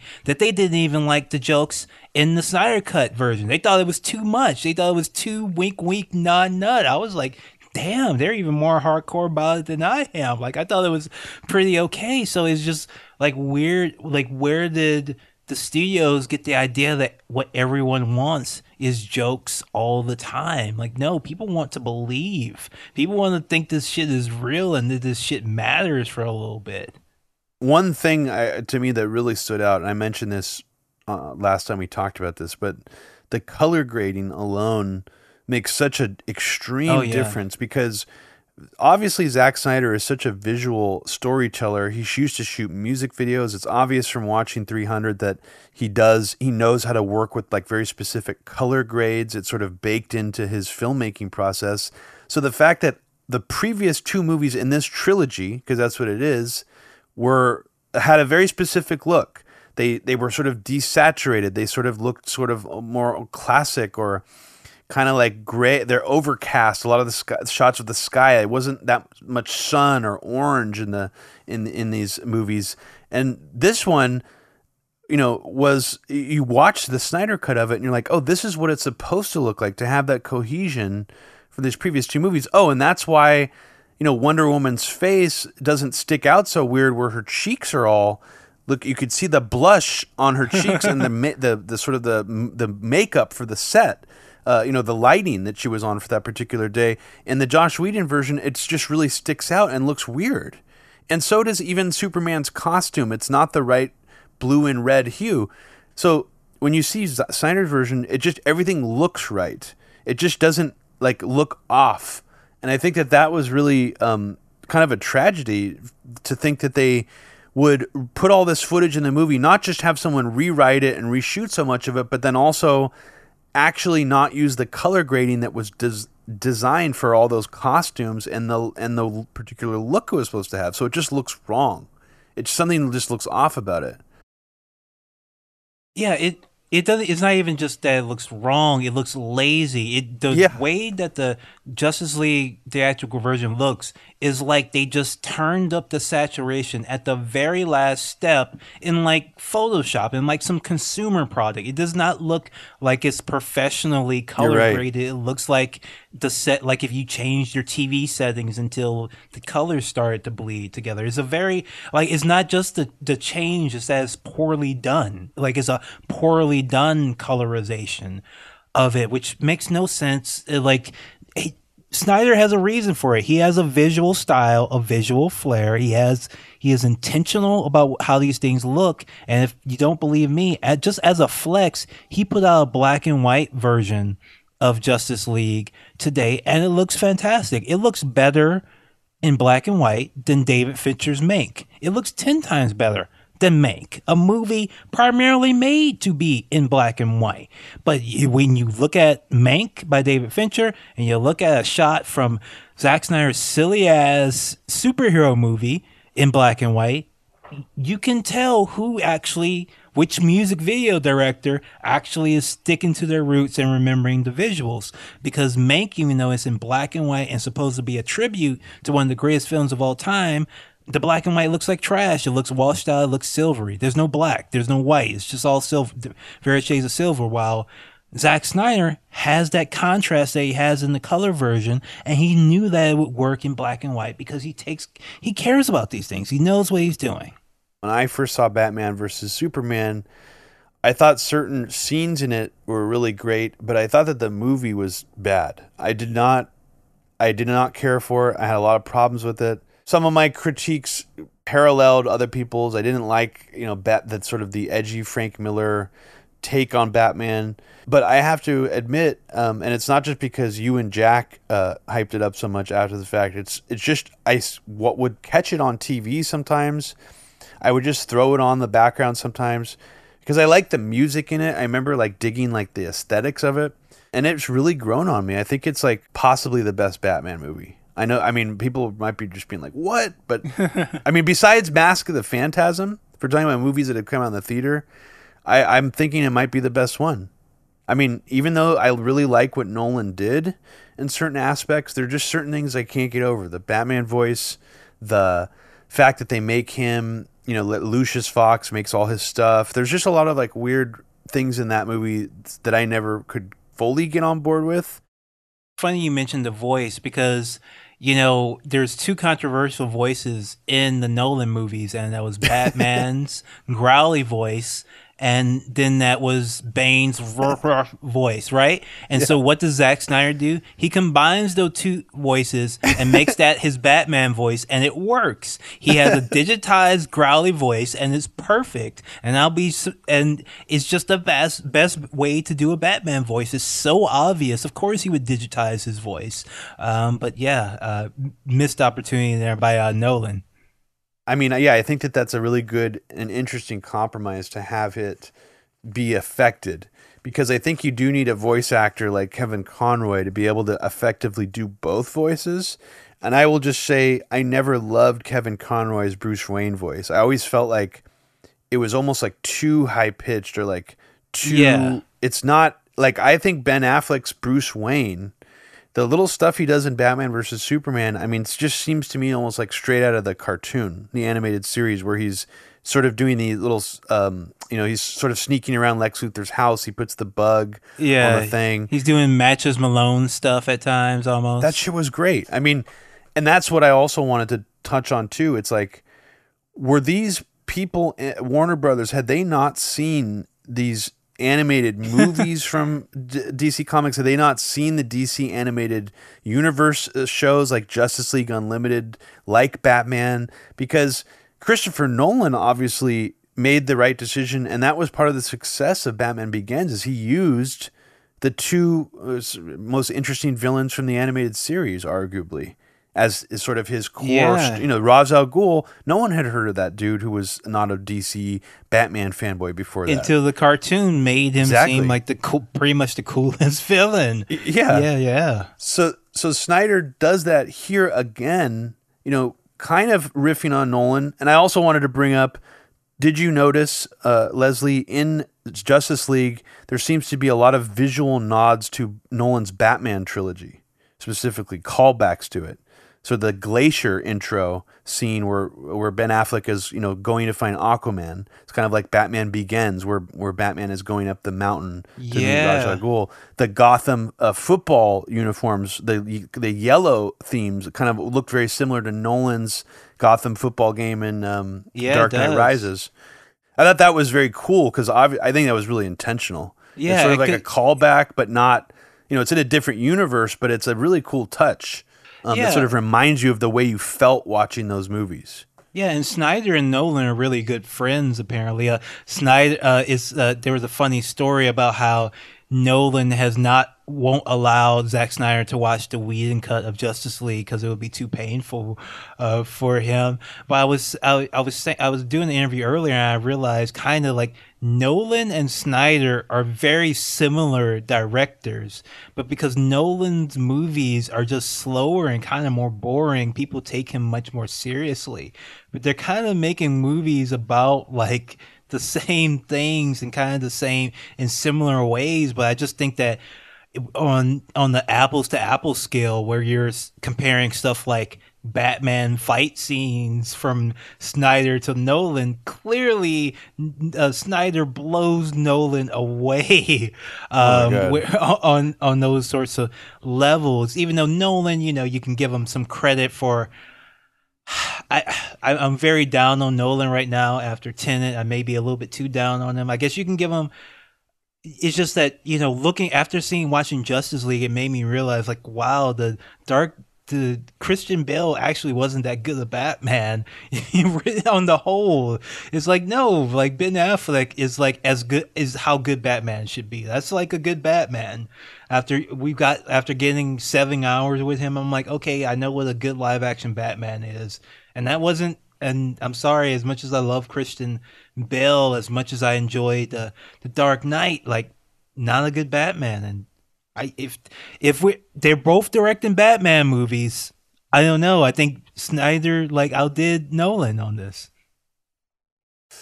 I absolutely agree with you. I mean, I've, you know, I I I was kind of hoping Batman would would have a little bit more of a prominent role. I mean, I, I don't know how how I still feel about him sort of not seeming like as in charge as he did, you know, is in the, in the Justice League Yeah. just from the comic book. It works with the story though. It make because it's like Cyborg, you know, has this really important role, but Yeah, they ch- they changed it up a lot. This Justice League in the movie doesn't have a leader. They're all they all have their own voices. There even is a scene where the Flash is like, "Well, f- good, we finally have a plan," and it's not a joke. It's like the No. Flash gets to, you know, get, gets to have a voice in things, these things too. They all like he he's he's very specific about it. And I really like that he makes the whole all the whole team works together. Everyone has their own inputs. Their different differing opinions, their different takes on things.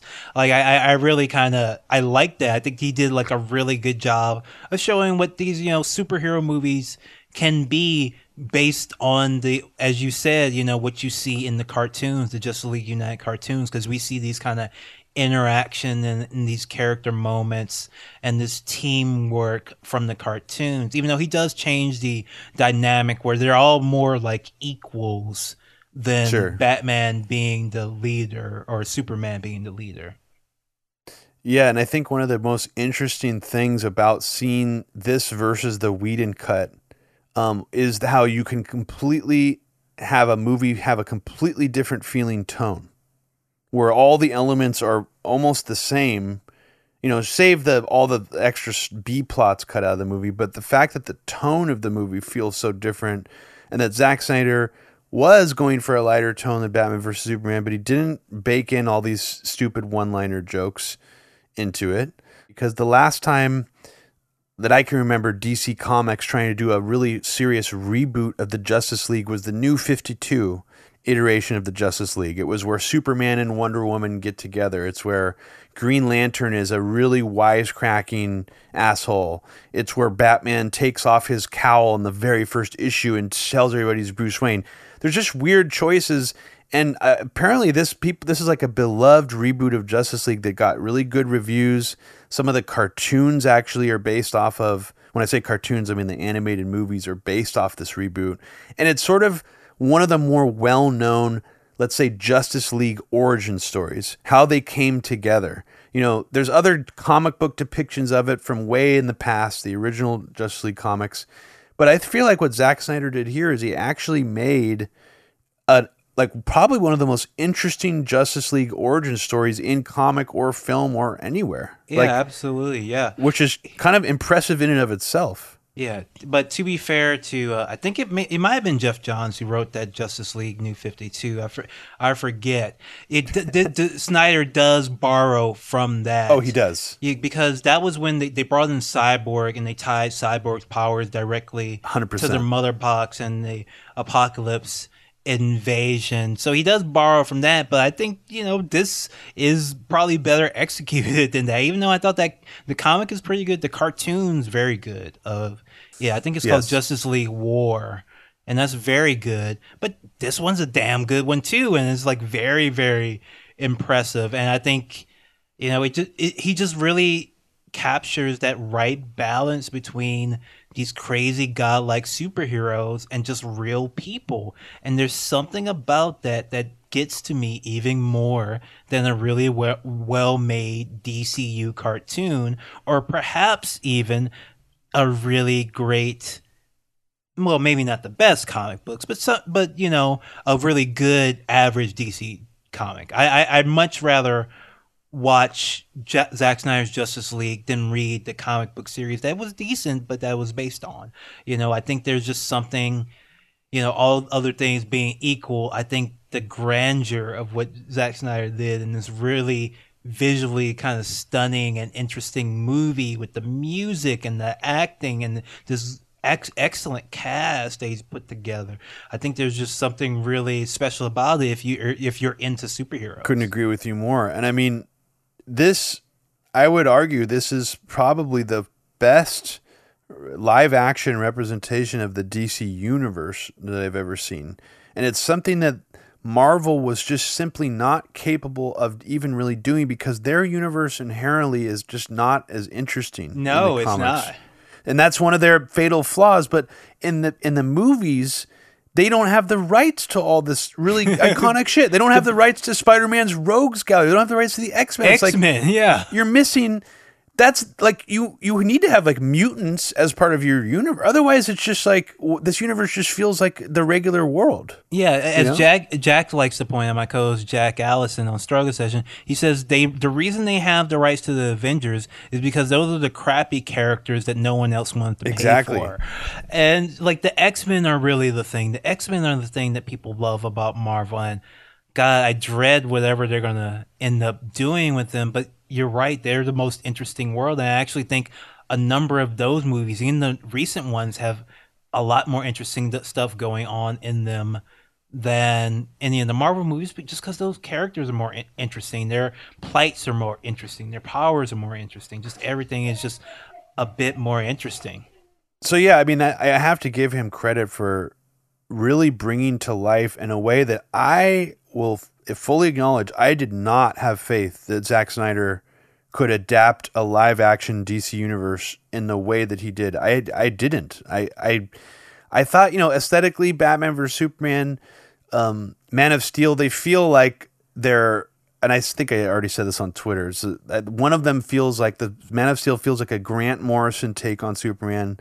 Batman vs Superman feels kind of like a Frank Miller take on Batman, but it has you know it was sort of is reaching higher. It was starting to really get closer to that DC the full DC universe, but I just don't think people realize that Zack Snyder has an unrestrained uh, open season with the entire pool of characters, every iconic city. This the scene in in um, Justice League Snyder Cut where they just pan in onto the Central City sign. I was just like, holy shit! like he's building the universe in a way that like I don't give a shit with all these um like extra after credit scenes in the Marvel movies that do it. And what did Christopher Nolan actually say? He like he made a rule. Uh, I think he actually had some like say over the way these movies would go at first, and he he actually executively shut down Zack Snyder, who wanted to put an after credit scene in Man of Steel. Um, and that was probably a good decision to not do any of that in any of these movies because it's it is dumb, I think, and it's it does feel like it's not really. It, I think Christopher Nolan said it. It doesn't. You wouldn't do that in a real movie. Like, it does feel like you know, like some kind of corporate advertising scheme. You know, that's one of the things that I, I think people, if they like the Snyder Cut, they should go back and watch things that I think are, um, you know, that Zack Snyder was sort of referencing or sort of inspired by when he made this. I would say Flashpoint Paradox, the animated movie, definitely uh, had an inspiration in some form in this. The Justice League Unlimited cartoon, uh, for sure. I mean, I think that was probably the biggest one. He took elements maybe a little bit from Doom Patrol, sort of really leaning into the maybe the dark, darker origin story uh, of Cyborg, which they do in the the Doom Patrol series. Um, and uh, and but he also, as you said, took some cues from New Fifty Two, like making Cyborg technology linked to the mother box, um, and having that connection back to Apokolips. But one other thing I think that Zack Snyder did here that no one really expected is he he brought Jack Kirby characters to life that like are probably like Jack Kirby's coolest fucking characters. Oh, I yeah. mean, Darkseid. It's like who cares about Thanos? I mean, yeah, Thanos is cool, whatever. Darkseid is just like a hundred times cooler. Yeah, he's he's the he's the original. Thanos is just a ripoff of Darkseid. Like, how can you not? How can you not uh, love to see a good Darkseid movie? And this is what I wanted to mention because there were two different versions of what they were supposed to do with this movie. Originally, Darkseid was supposed to be the main villain of Justice League because Steppenwolf was supposed to be the main villain of Suicide Squad. But there was Oh, some- wow. But the again there was some meddling from DC. So like even like the the critiques about Suicide Squad, like most people didn't even know that. I bet that Steppenwolf was supposed to be the main villain instead of this Incubus guy, which everybody complained about, obviously, because they didn't know because this guy came out of nowhere with no real purpose. When it could have been, oh, this is guy Steppenwolf who's uh, tied to these mother boxes that are going to tie into Justice League. And Zack Snyder was like laid all this out, was doing all this free work for Warner Brothers. He set up the Cy- Cyborg movie. He set up the Flash movie. He was he set up the Wonder Woman movie in one hundred percent. And he even uh, I think he even uh, plotted out the first Wonder Woman Woman movie. He like built this whole thing for them and then when he turns in Justice League they're like actually we're going to get rid of you and bring in Joss Whedon at the 11th hour who has just been fired from Avengers to come and try and fix it. And then like that ends up they end up you know never putting out the Cyborg movie which they were supposed to put out ch- rearranging their schedule like just panicking leaving their whole thing in disarray. They had a surprise hit with Joker. Todd Phillips, uh, Todd Phillips kind of saved their asses there with Joker. I don't think they should actually get any credit for for that. Um, but yeah, like it's just a, been a complete, you know, disaster and like just all these bad, bad decisions that make less and less sense the more you think about them. And it's just such a shame too, because I, you know, I didn't love Wonder Woman, Aquaman, or Shazam, but it's like those actually technically were supposed to take place in this DCEU. like they pissed off Henry Cavill, and so he he uh, didn't want, and they didn't want to pay him for uh, doing a cameo in Shazam. I'm like, what the fuck? Like they they fi- they fired Henry Cavill, I think. T- Henry Cavill, I think twice, a guy that everyone loves, that everyone knows is the perfect Superman, that everyone is in love with, and they fired him maybe twice now. It's fucking ridiculous. I mean, and and the funny thing is, he's actually a pretty decent actor. I Yeah. mean, he doesn't really show his full range in the in the movies he's been in of Zack Snyder's, but like, I mean, actually, I would say that his little moments in the Snyder cut are feel more heartfelt and like better acting, you know, than anything in this in the Whedon version. So like they even took out these little touches that Henry Cavill does that made his performances feel stronger. Gal Gadot's also. I mean, just even her line saying Kal-El, like when he appears at the end, like that's not in the Whedon cut, and it's like, why would he take that out? It's just like for it's like a two second line.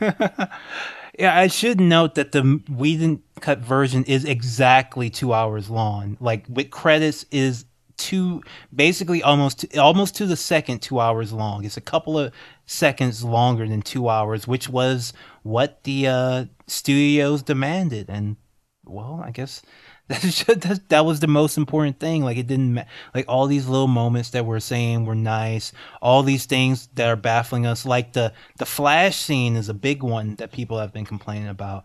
That's one everybody's been pointing to as like a scene that is obviously great. Obviously, should have been in the final cut because it very economically introduces a character in an amazing way, and they just completely remove it uh, from the Whedon version, and you just all you see is the Flash is when Batman shows up in the cave in the surveillance video again. I think. Or yeah, and I think that there's that they re- basically replace his whole ending scene, um, and just spoilers for this is really going to be the only spoiler really in the whole episode, which is kind of interesting. We didn't we didn't go too far in spoilers, but I mean, it, the ending climax, action climax, involves Flash running really fast in a circle to achieve a certain amount of speed in order to essentially do something to to unsync the mother boxes, which is Cyborg is trying to make sure they don't sync. Um, and in the in the Whedon version, they do some reshoots and includes quite a bit of CGI as well. Um, of uh, Flash and Superman sort of competing with each other to see how many civilians they can each save. And Flash, you know, saves that I guess Ukrainian family, which which Joss Whedon inserts into the movie, and Superman saves an entire I don't know office building, school, apartment building, and that's it. That's that's basically all Flash. That's the only moment he's given um, in the movie, and it's just yeah, it's actually shocking that they would remove one of the coolest scenes ever in any of these superhero movies. Yeah, that's that Flash scene. I like. I've never been a big Flash fan, but that is like peak Flash scene, and like he really does a great job as the Flash, and you kind of feel for him. Like he's not the big a big tough guy. He's just a guy who can run really fast, and there's always a consequence. Whenever he runs fast, there's a consequence. Usually he trips and he falls and he gets hurt because he's just going so fast, or it's something even worse uh, can happen as we see without uh, getting into spoilers. But yeah, that scene at the end was really kind of mind blowing and is exactly the sort of thing you want to see from a top level superhero movie. It just like really, really worked really well. And when I see that, I can't imagine throw, t- looking at that and throwing that in the trash and saying, yes, bring make it instead of the Flash doing this big amazing thing to save uh, all his friends, he saves this random Ukrainian family that just happens to be in the way, and so he doesn't really have anything to do with the fight itself. It's astonishing, and maybe they just at that point were like, fuck it, we're not going to spend all this money on Zack Snyder's ending. And that's what makes me also think maybe there, ha- I still wonder if there was some malice or something between Zack Snyder and the studio that just went beyond artistic, creative differences, which is always a, a fake, fake PR statement, anyways. Um, but there's just so much probably still to learn about what actually happened uh, between all these people.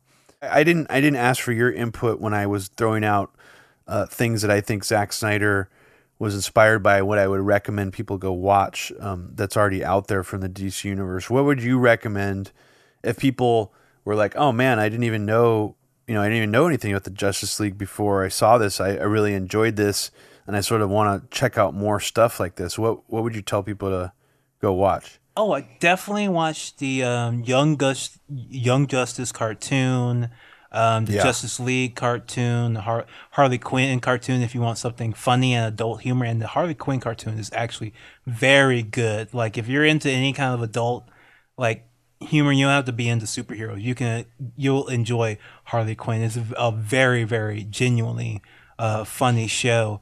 But yeah, I, I it, for comic books like this, I think you know it's hard for me to recommend any of the big event books because they're the ones that are most similar to this. But all of those big event comic books, unlike the Snyder cut, they lack a completeness and the cohesiveness. They're always like like Snyder is actually, as you said, he's playing with all the characters himself. And most of those event books, those characters are being written by dozens of different writers and then they have to come in to the event book and it's not really as cohesive because maybe it's not the real Batman now. Maybe it's John Paul Valley in this crossover you know event. Maybe Superman has a, a freaking uh, mullet in this time. So it's all those crossovers always get the characters at like strange moments. So I think maybe the pure the purest one like this will probably be something like um Kingdom Come Kingdom Come would be uh, really comparable. And actually, the Dark Knight Returns series, the Dark Knight Strikes Again, which I don't think is that good, but you know, is trying to do similar things. I think to Zack Snyder, where he's bringing all the characters in and playing with them.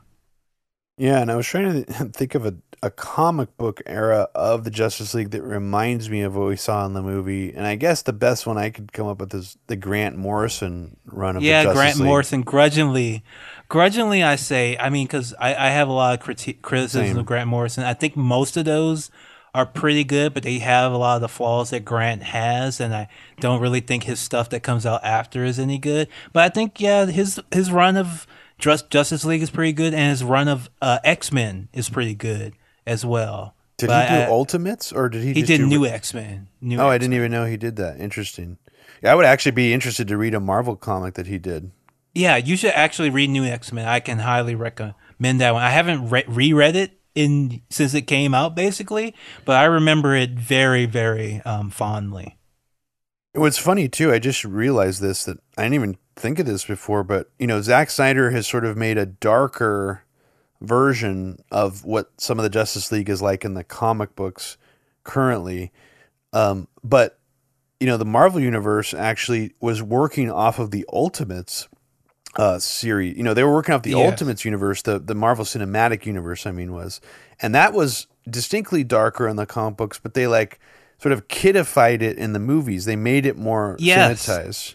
This is sort of interesting reverse uh, strategy they used to adapt that material. Yeah, that is interesting. But they kidified it, but also kept the, but they they kept the paramilitary aspect that was brought in Yes. by people like Mark Millar. Mark Millar, who is a socialist, um, who is writing some of these things with some bit of detachment and irony and critique too, because he was trying to make his ultimates kind of a critique of the war on terror. Now, Mark Millar is not always the uh, gr- he's he's he a lot of the the negative things people say about Zack Snyder are actually true about Mark Millar.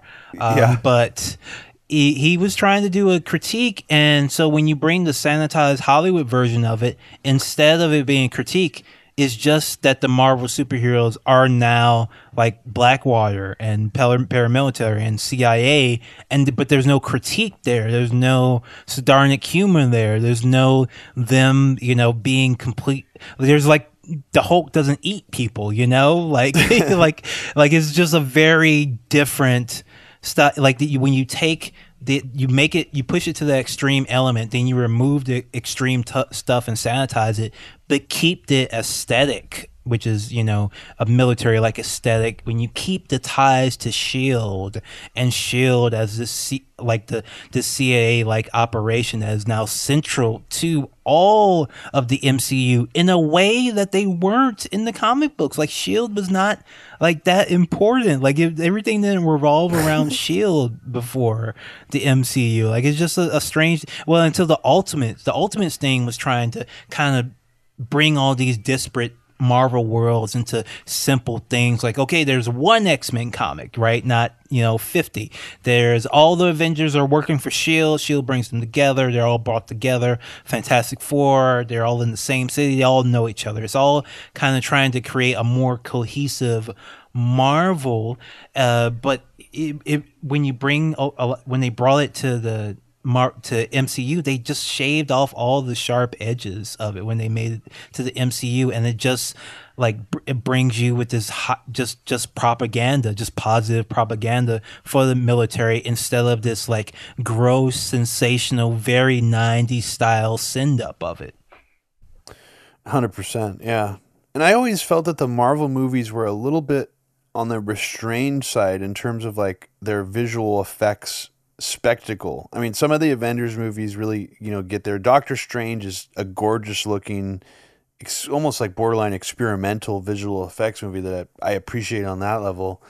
But like, if you really go back and look at some of the early uh, Marvel movies, they really kind of almost look below the bar of what was considered like high, high quality sort of tentpole summer blockbuster Yeah. movies. Captain America First Avenger, it's clearly shot on digital camera from the time it looks kind of almost like that Michael Mann movie Collateral. It has this very obvious digital look.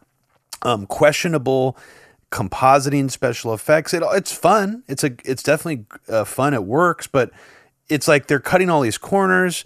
I mean, but the first DCEU movie Man of Steel is like a visual effects masterpiece in comparison. I mean, the opening sequence to Man of Steel is like Avatar, but on Krypton. I mean, it's like ridiculous. So that also has Yeah. to be said, you know? yeah, it has to be said. Like, I, like I, I said, like I feel sorry for people who just like hate superhero movies and thought that people were done caring about them because most of their friends are like are now like Marvel sucks and now they're all excited about the Snyder cut and they don't understand why because they think it's all the same and it's because like the it, the DCU actually has allowed allows some art artistry and some authorship uh, to take place in the movies that you really don't get in the MCU that just look and feel more of the same. They look and feel, even though they're very expensive movies, but sometimes they just end up looking really cheap because so much of it is done in CGI. Like the actors are just standing in front of a green screen. Uh, in Atlanta, like Robert Downey Jr.'s head is just pasted on. Floating. He's Skyping in.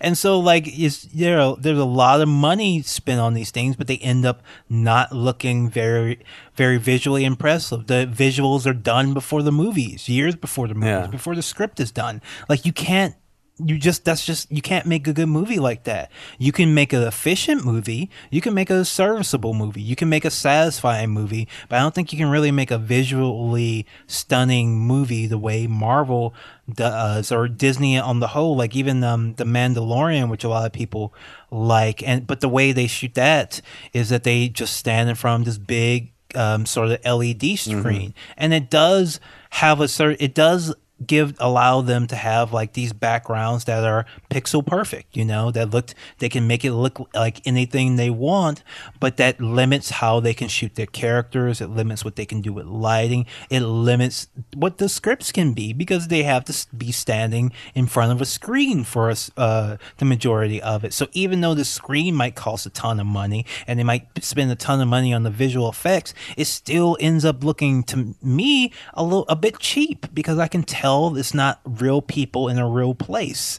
Like the camera can't turn around and spin around and show me anything else. And when and that's the thing that sort of makes something feel cheap to me. A lot of people, I, I, I guess I have a like a different feeling about cheapness. But the when I can't feel like I'm in a real place, that's when a movie feels cheap to me. It's not it's not like the the the grading like a something like even Blair Witch, you know, which mm-hmm. it deliberately is meant to look have like a VHS look. That only look that doesn't look feel look feel cheap to me because that take feels like it takes place in a real physical space. And Zack Snyder, I think, does a very good job of making sure that everything has weight. All every time somebody hits somebody, it crunches. Every time somebody hits a wall, you hear it, you feel it. But the Marvel movies, I just it feels like people floating in front of a screen, and it just doesn't have that weight and that impact, and it and two people are you know standing next to each other but you can tell they're not in the same room because their schedules didn't line up. They couldn't get all the chris's together.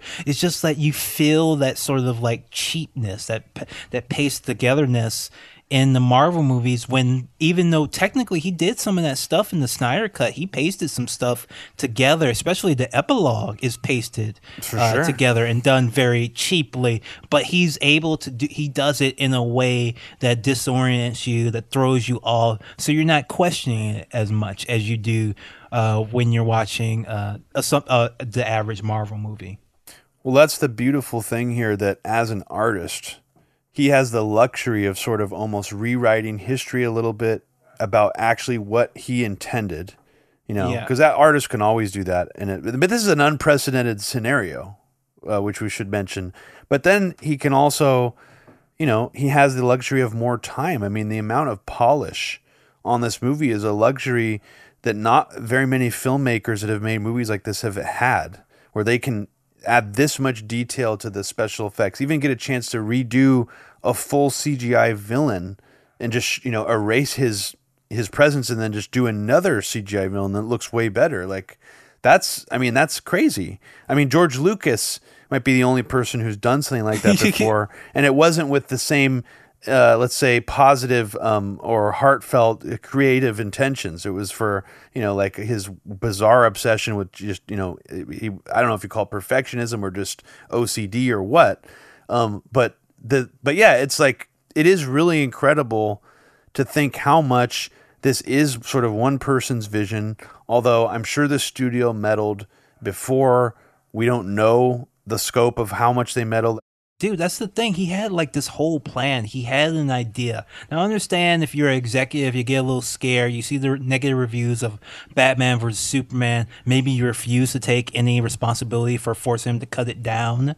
Uh, Which is so what I was going to say. Yeah, mention. I mean, let's say here that the, they cut it down so much for the theatrical that it, it actually doesn't. Some of it doesn't make sense the way it was theatrically presented. The the extended version, it, it's like, oh, that that now that scene makes total sense. It's it's sort of shocking that they would, you know, compromise um, some of the. I don't know if we call it B plot. Some of it seems like A plot. It's like important to Yeah, it was like the it was it was the ape. Yeah, it was. uh You know, they they they took a lot out of Batman. They just they just keep getting scared. They just keep they don't want to believe. They don't know what they want. Is the main problem with the WB executives. They just haven't figured out what they want to do. They Man of Steel comes out.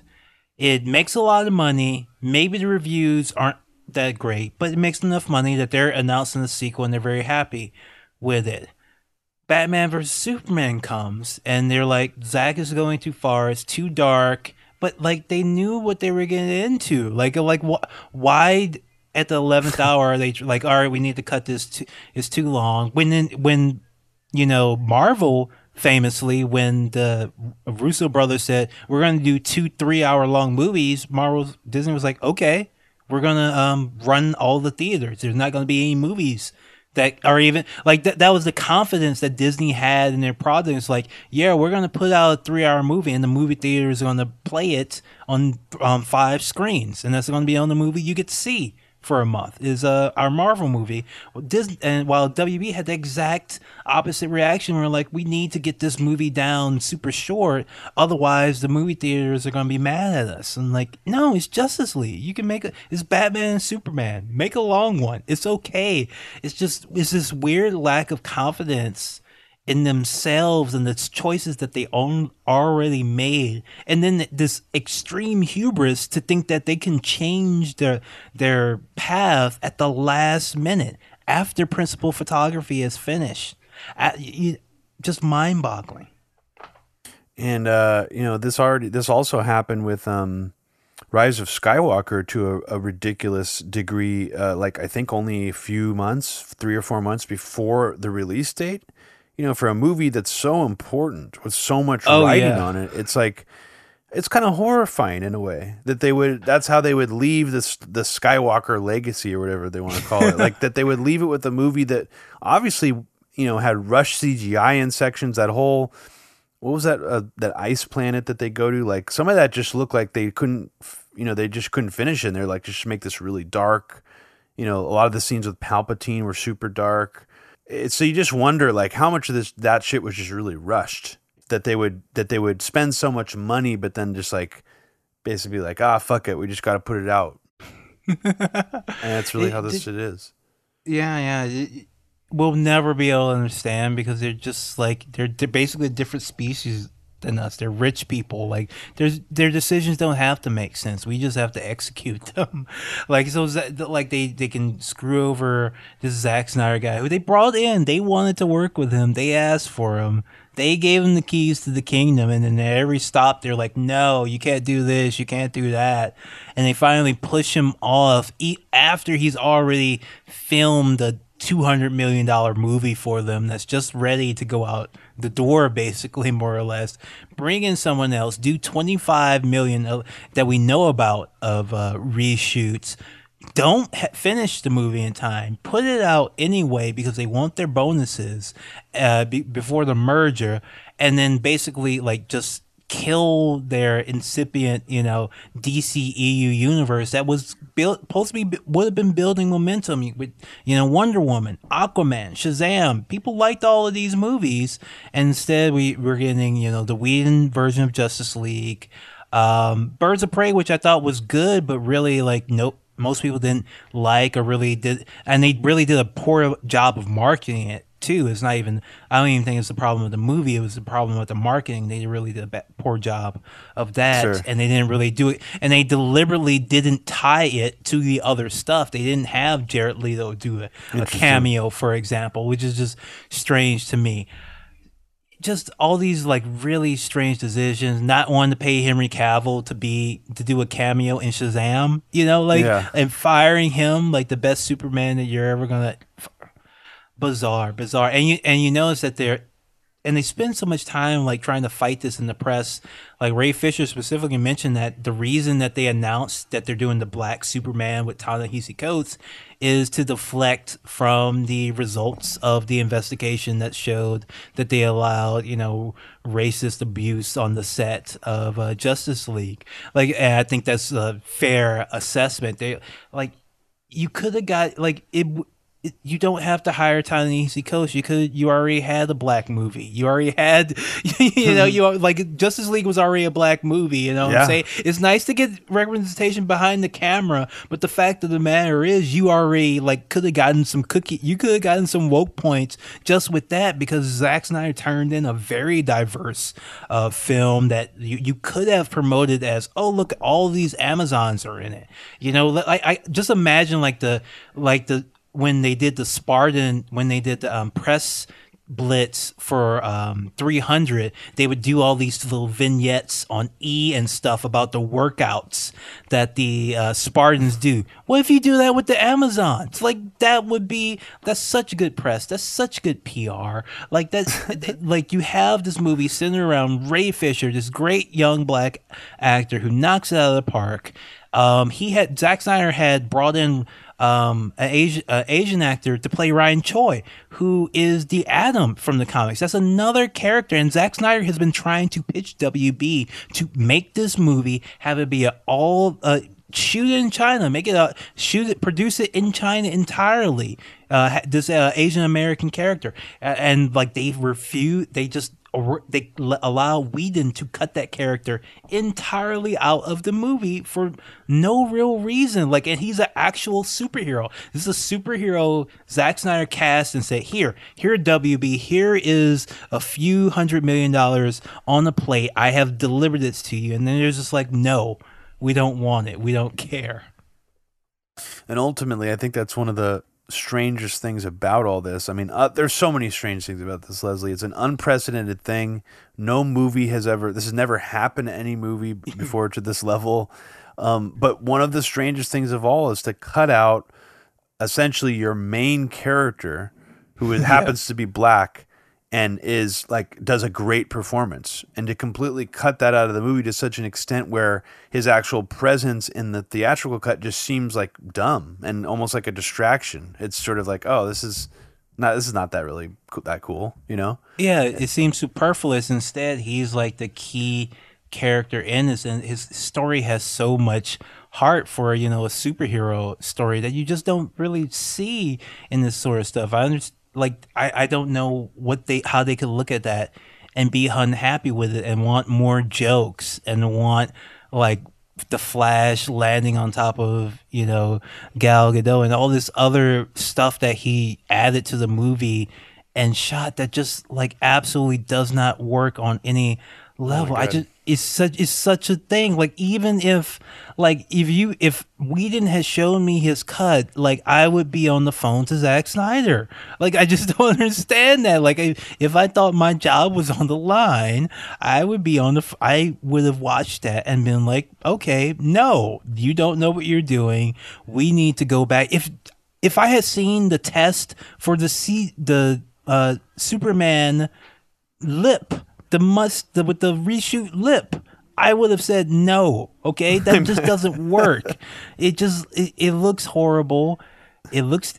I, I don't know what they were thinking. It, it and we'll never really get the full story. I'm sure they've self justified it a hundred times to themselves. It's uh, you know, but it just man like it's a fascinating story i hope we hear more about it but i do the main thing i want to get away with even though i love the snyder cut and i think it's a you know great superhero opus the real like thing that gets to me is like this decision to make the Whedon cut. Like it's like a true crime story almost. really you know, like a you know, it really has some layers to it that we could really dig into. And we need to hear the full story. There's going to be like an eight part miniseries about behind the scenes, you know, with all the twists and turns. But I'm imagining that there was, you know, if there was somebody in Warner Brothers who was there to sabotage the movie and poison pill the DCEU, at the moment when they saw the first, uh, you know, test footage or the first Superman with the CGI lip footage, they probably like, oh fuck, this is exactly what we needed to happen. It's over, man. Yeah. and the and how funny is it too that um you know I'm I'm probably just stoned and think overthinking about this, but like the ending that Zack Snyder was actually able to do with the Flash is almost like a metaphor for what happened to the movie. It's like the Oh, it kills yeah. everybody, destroys the what we you know every anybody caring about bringing the DC universe to screen, and then Zack Snyder has a chance to like reverse time and re- redo everything. I mean, it's it's it's kind of funny. I mean, I, I it was weird when I first saw it. I thought I was thinking that as like the ending was happening. Well, that's a fun way to look at. it. There's a lot of things to read into Zack Snyder movies because he is trying to play on this mythological level, which you can read anything into. Like I, I was thinking about something uh, earlier where it's like, so it the metaphorically this whole thing works is that like the decision to cut Cyborg out of the movie is re- also reflected by the decision to cut Ray Fisher out of the reporting about this movie because most of the, a lot of the reporting about this movie is mostly focused on the alleged harassment that WB executives faced from Snyder Cut fans without talking about the actual harassment that Ray Fisher and Gal Gadot and the rest of the cast faced while filming the reshoots uh, with uh, with uh, Joss Whedon. And so at the same time, so while the executives thought that a black man couldn't, uh, angry black man, a wounded black man couldn't be the center of this story about the Justice League, all these writers for, I mean, big places like, you know, Vox, you know, um, don't think that this black man should be the center of this story about harassment. He's not sympathetic enough. So instead, they're writing about how Geoff Johns is like, was like a victim of harassment or something. It's so weird, and I I will still uh, believe in my heart that somehow Disney or Marvel or some somebody was doing some kind of propaganda campaign to help weaken uh, the potential of a DCEU. I mean, even just the talking point that everybody was like, "What's DC trying to think they're doing, trying to pull off a, a group team up movie with only three movies?" It's like, what are you fucking Yeah. talking about, dude? George Miller. Who made Mad Max was trying to do it just with one movie, and he probably could have pulled it off. Oh yeah, that was the, the most bizarre knock on this before. But the the funny part is the the Whedon cut kind of made you feel like it might be true, right? Like, oh well, I guess it is impossible. Yeah, exactly. To bring this team together if this is the result. But of course, you look at the Whedon cut and you see, no, no, maybe you need to make a longer movie, but it's perfectly doable in a one sitting film to bring a team of superheroes together. It's not so it's not any different than what Ocean's 12 does ultimately if you really like thinking about it. It's not an unusual thing to bring a team together in a in the movie and everybody already knows these characters and it's actually really elegant how Snyder's able to give each one of them something to do their own little issue that they're trying to solve or work through just like a comic book would. Um, and I think he does it uh, really well. And like, I think he it would have taken more time than WB liked, but it, it was worth that time. Like, but yeah, the the the conspiracy theory, like it has some. I think it it, it reminds me of the conspiracy theory about WCW because I'm not sure if you know uh, this, Robbie, but there were you know two big wrestling companies back in the day, WCW and WWF, which we now know as WWE.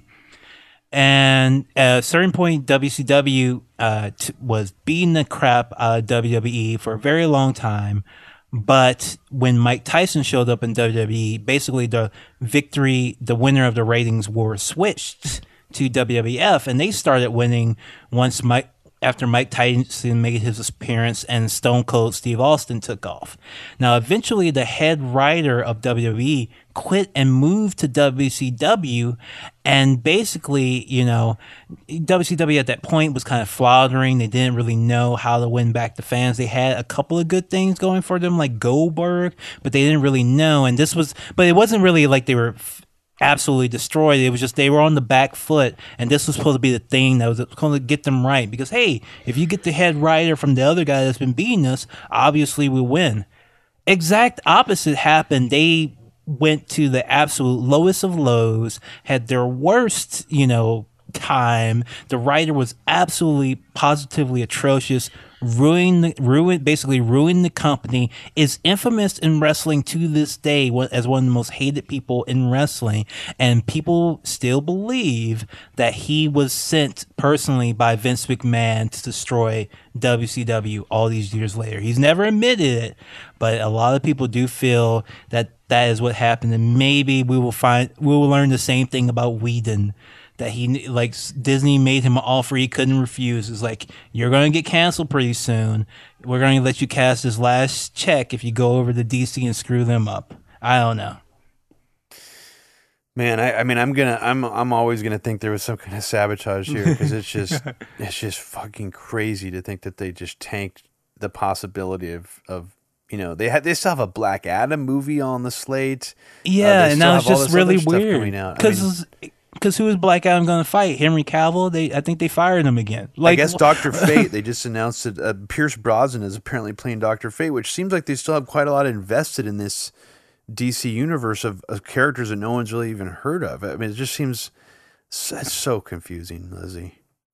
I think maybe we should just leave this episode off by reflecting on how unprecedented this is for any filmmaker to be able to have a redo like this unless you're you know pretty much a billionaire like George Lucas is I can't think of anyone who's ever had an opportunity like this. Any example of a film where you can actually see two completely different alternate versions? I mean maybe that one exorcist prequel movie it might be the closest thing to what happened here where they basically shot two different versions of it um, with two different, I think, directors behind uh, the, them. Um, but it's just such a weird thing, and I'm just wondering. I'm, you know, everyone's like, "Oh my God, this is going to open the door for toxic fandom to dictate redos of movies." You know, it's like I'm excited for like anybody, um, you know, who has clout or who can start a campaign to get their vision of what their movie was meant to be uh, somehow done you know, first, you know, I I think like the guy who made the Ghostbusters reboot today is like a three hour version. I don't want to see that movie. I, I don't want anything having to do with that movie to be have him come out as his vision because I don't Yeah. trust that dude. But like any, you know, any of these other movies, I'd want to see what the original. Like I'd even be interested in seeing what the original version of Rise of Skywalker was supposed to be. Um, you know, I mean, it seems like it was supposed to be pretty different. Uh, they did a lot of reshoots on that. What does the original version of Star Wars Rogue One look like? They clearly did a Yeah. bunch of weird retooling. Yeah, what's the original version of Solo look like? What's the original version of um, you know, I'm trying to think of another movie uh, that was we know a lot of meddling took place in. Well, a lot of the Marvel movies, uh, the, people don't talk about. Oh, A lot Ant-Man. the Marvel, Ant Man, yeah, Ant Man, Yeah. uh, has some significant uh, issues. Yeah, yeah. I mean, it's so it'd be And interesting. Iron Also- Man two, I think, right? Iron Man two, I think had. Uh, I think so. Yeah, and um, what was what was the other one I was just about to say? Suicide Squad's a notorious example, which is also in the DCEU. Um, yeah, and apparently there is a, a cut, you know, somewhere, some assembly cut or something of David Ayer's original vision. We're probably never going to get to see that, but it would be cool if we could, you know, we could get some some of the more of these, whatever whatever the Snyder cut represents. Um, but it's just hard to imagine, you know, the amount of money that was just spent on on the post production just with the Snyder cut. Apparently, seventy five million dollars. That that just seems like a a lot uh, to spend on redoing any movie. Um, but they they somehow HBO wanted this, you know, and they did yeah. it. I mean, it's from the advertising budget, you know. like Yeah. I'm sure this is this is going to bring people to HBO Max, and that's all they want right now. Get those people in. So I, I I'm, I, and it's probably better than any movie that they would have made for HBO Max. Oh, for sure. From like Netflix and Amazon's production. And yeah, it's all. I'm also excited. Um, and I don't know if you're excited about the future of just live action DC adaptations, but I mean, it seems like uh, HBO has absorbed whatever the DC streaming networks, all their stuff now. They have it all on HBO Max. They're doing the Snyder cut. Um, you know, they did. They exclusively put out the Wonder Woman two, even though that sucked. Uh, so it seems like they maybe have something in store later that they're kind of cooking up, maybe without Zack Snyder. Um, but you know, what do you have you heard anything about what HBO Max has planned in terms of like them bringing any other DC properties to life? Oh, as far as I know, they didn't have like big plans. If anything, they were because the because they started the DC Universe app and they had all these shows, and then like Swamp Thing infamously got canceled like before during its first season because they had miscalculated some tax rebate they were going to get, so they canceled the show before they even Yep. had finished airing it because there was just no way it was gonna be. But they have a couple. They're doing a Harley, more Harley Quinn, more Young Justice. There's gonna be, I think, a Green Lantern series. Peacemaker is the big thing that I think people are talking about, which is going to be a John Cena mini series spin-off of um Suicide Squad. Oh, Suicide yeah of the the Suicide Squad is, is Oh, what they oh, okay. call it bizarrely bizarre absolutely bizarre. But uh again that's them running away from their own success because they act like Suicide Squad was just this huge flop. It made a ton of money and people like it. The average person likes Suicide Squad as much as they like Venom. Like but but they have no confidence in their own stuff and their own creations. They didn't like they didn't tie harley quinn to suicide squad like they should have. Um and and they just make these mistakes. I actually think it might be a mistake to like put out you know the suicide squad in theaters I, I, maybe it's going to come to hbo max too and then like immediately do the spin-off series with john cena like it just makes those characters feel a little bit less special if they're supposed to be like coming to TV too. Like they they did a really cool Ezra Miller cameo on the Flash once for their Crisis on Infinite Earths. Like that kind of worked. That was kind of interesting. That was kind of fun. But I don't think like turning now this into a TV universe, unless you're doing something really special. Like there was rumor that they might do something like Snyder and Affleck might do like a Batman type mini series to kind of play out what they had planned with Deathstroke. Now that might have been something special and worth doing. I don't know if this Peacemaker thing is really worth it. It's just like you you have John Cena and you want to use him, so you're just throwing him a show. Yeah, and it also just seems like it's they're trying to chase again the sort of the Marvel way of doing things, like these Marvel Disney Plus shows, like Falcon and Winter Soldier, which is like a spin off of you know Captain America. Yeah, th- um, yeah, and these shows exist not because anybody wants them; it's just because they need content. So, like the Batman show would have made sense because that's something people were really wanted to see. But a Peacemaker, no one wanted to see a Peacemaker. No. Nobody knows who Peacemaker is yet. You're just announcing content. Yeah, and and who the hell knows? Maybe the idea they have for it's awesome. I mean, I'm willing to you know just wait and see what it's going to be like. But yeah, I mean, I think that what we saw in the Zack Snyder cut, we were really lucky to see a four hour characterizations done with you know several of these DC comic characters you've never seen before on the big screen. Uh, Cyborg especially, um, they did justice. They gave emotional weight even to Aquaman in a way that you didn't even feel in the Aquaman movie. Uh, so there's things that Zack Snyder pulled off that the Marvel movies could only pull off in this sort of cheesy TV show way, where it's like Thor is having angst about things that happen in like Thor: The Dark World. You know, when he's in like Infinity War, it's like nobody fucking gives a shit about what happened. Yeah. It's like that's like a TV show episodic, like nod and like a Star Trek Next Generation episode or something. Actually, even cheaper than that in some ways. So Yes. this felt more like legitimate. You know, it felt real as much as it's a corporate product. It felt more like real from just a ri- written narrative, is what I mean.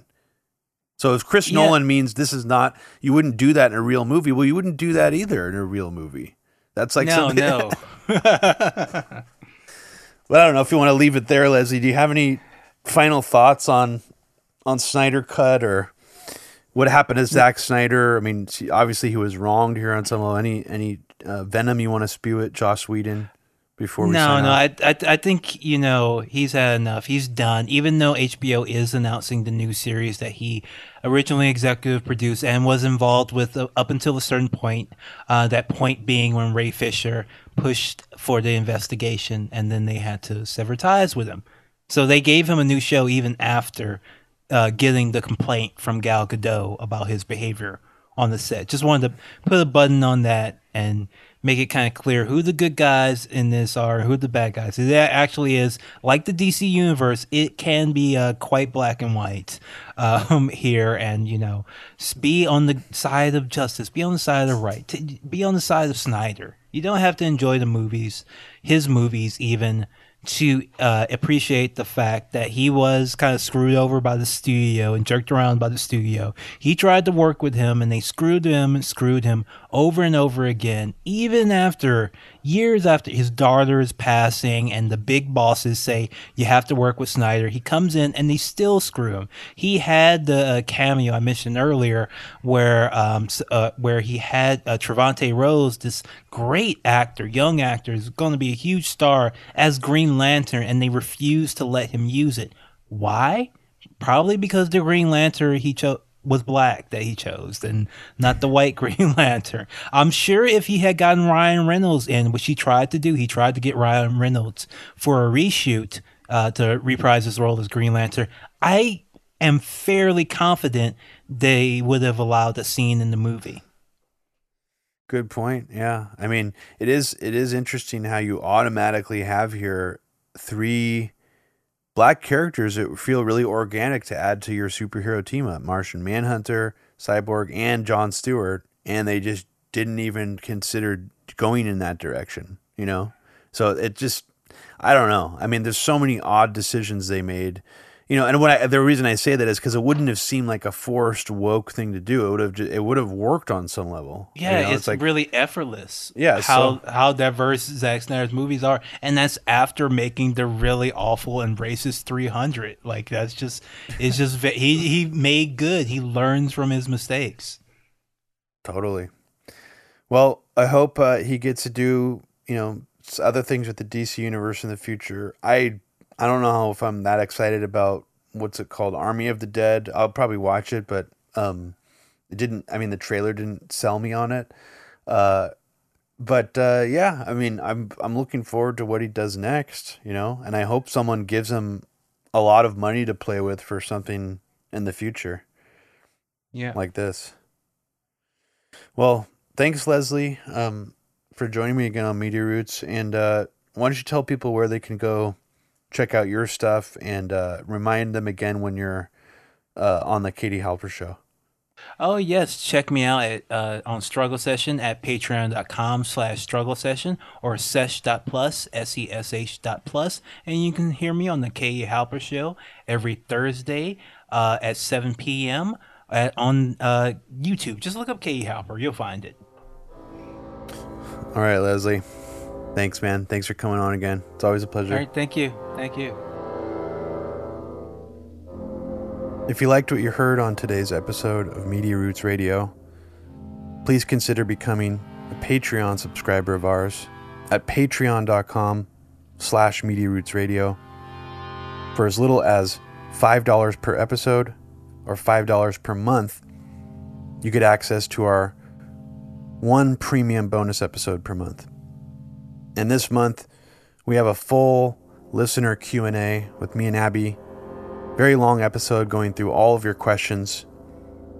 So check that out. Thanks a lot. Take care.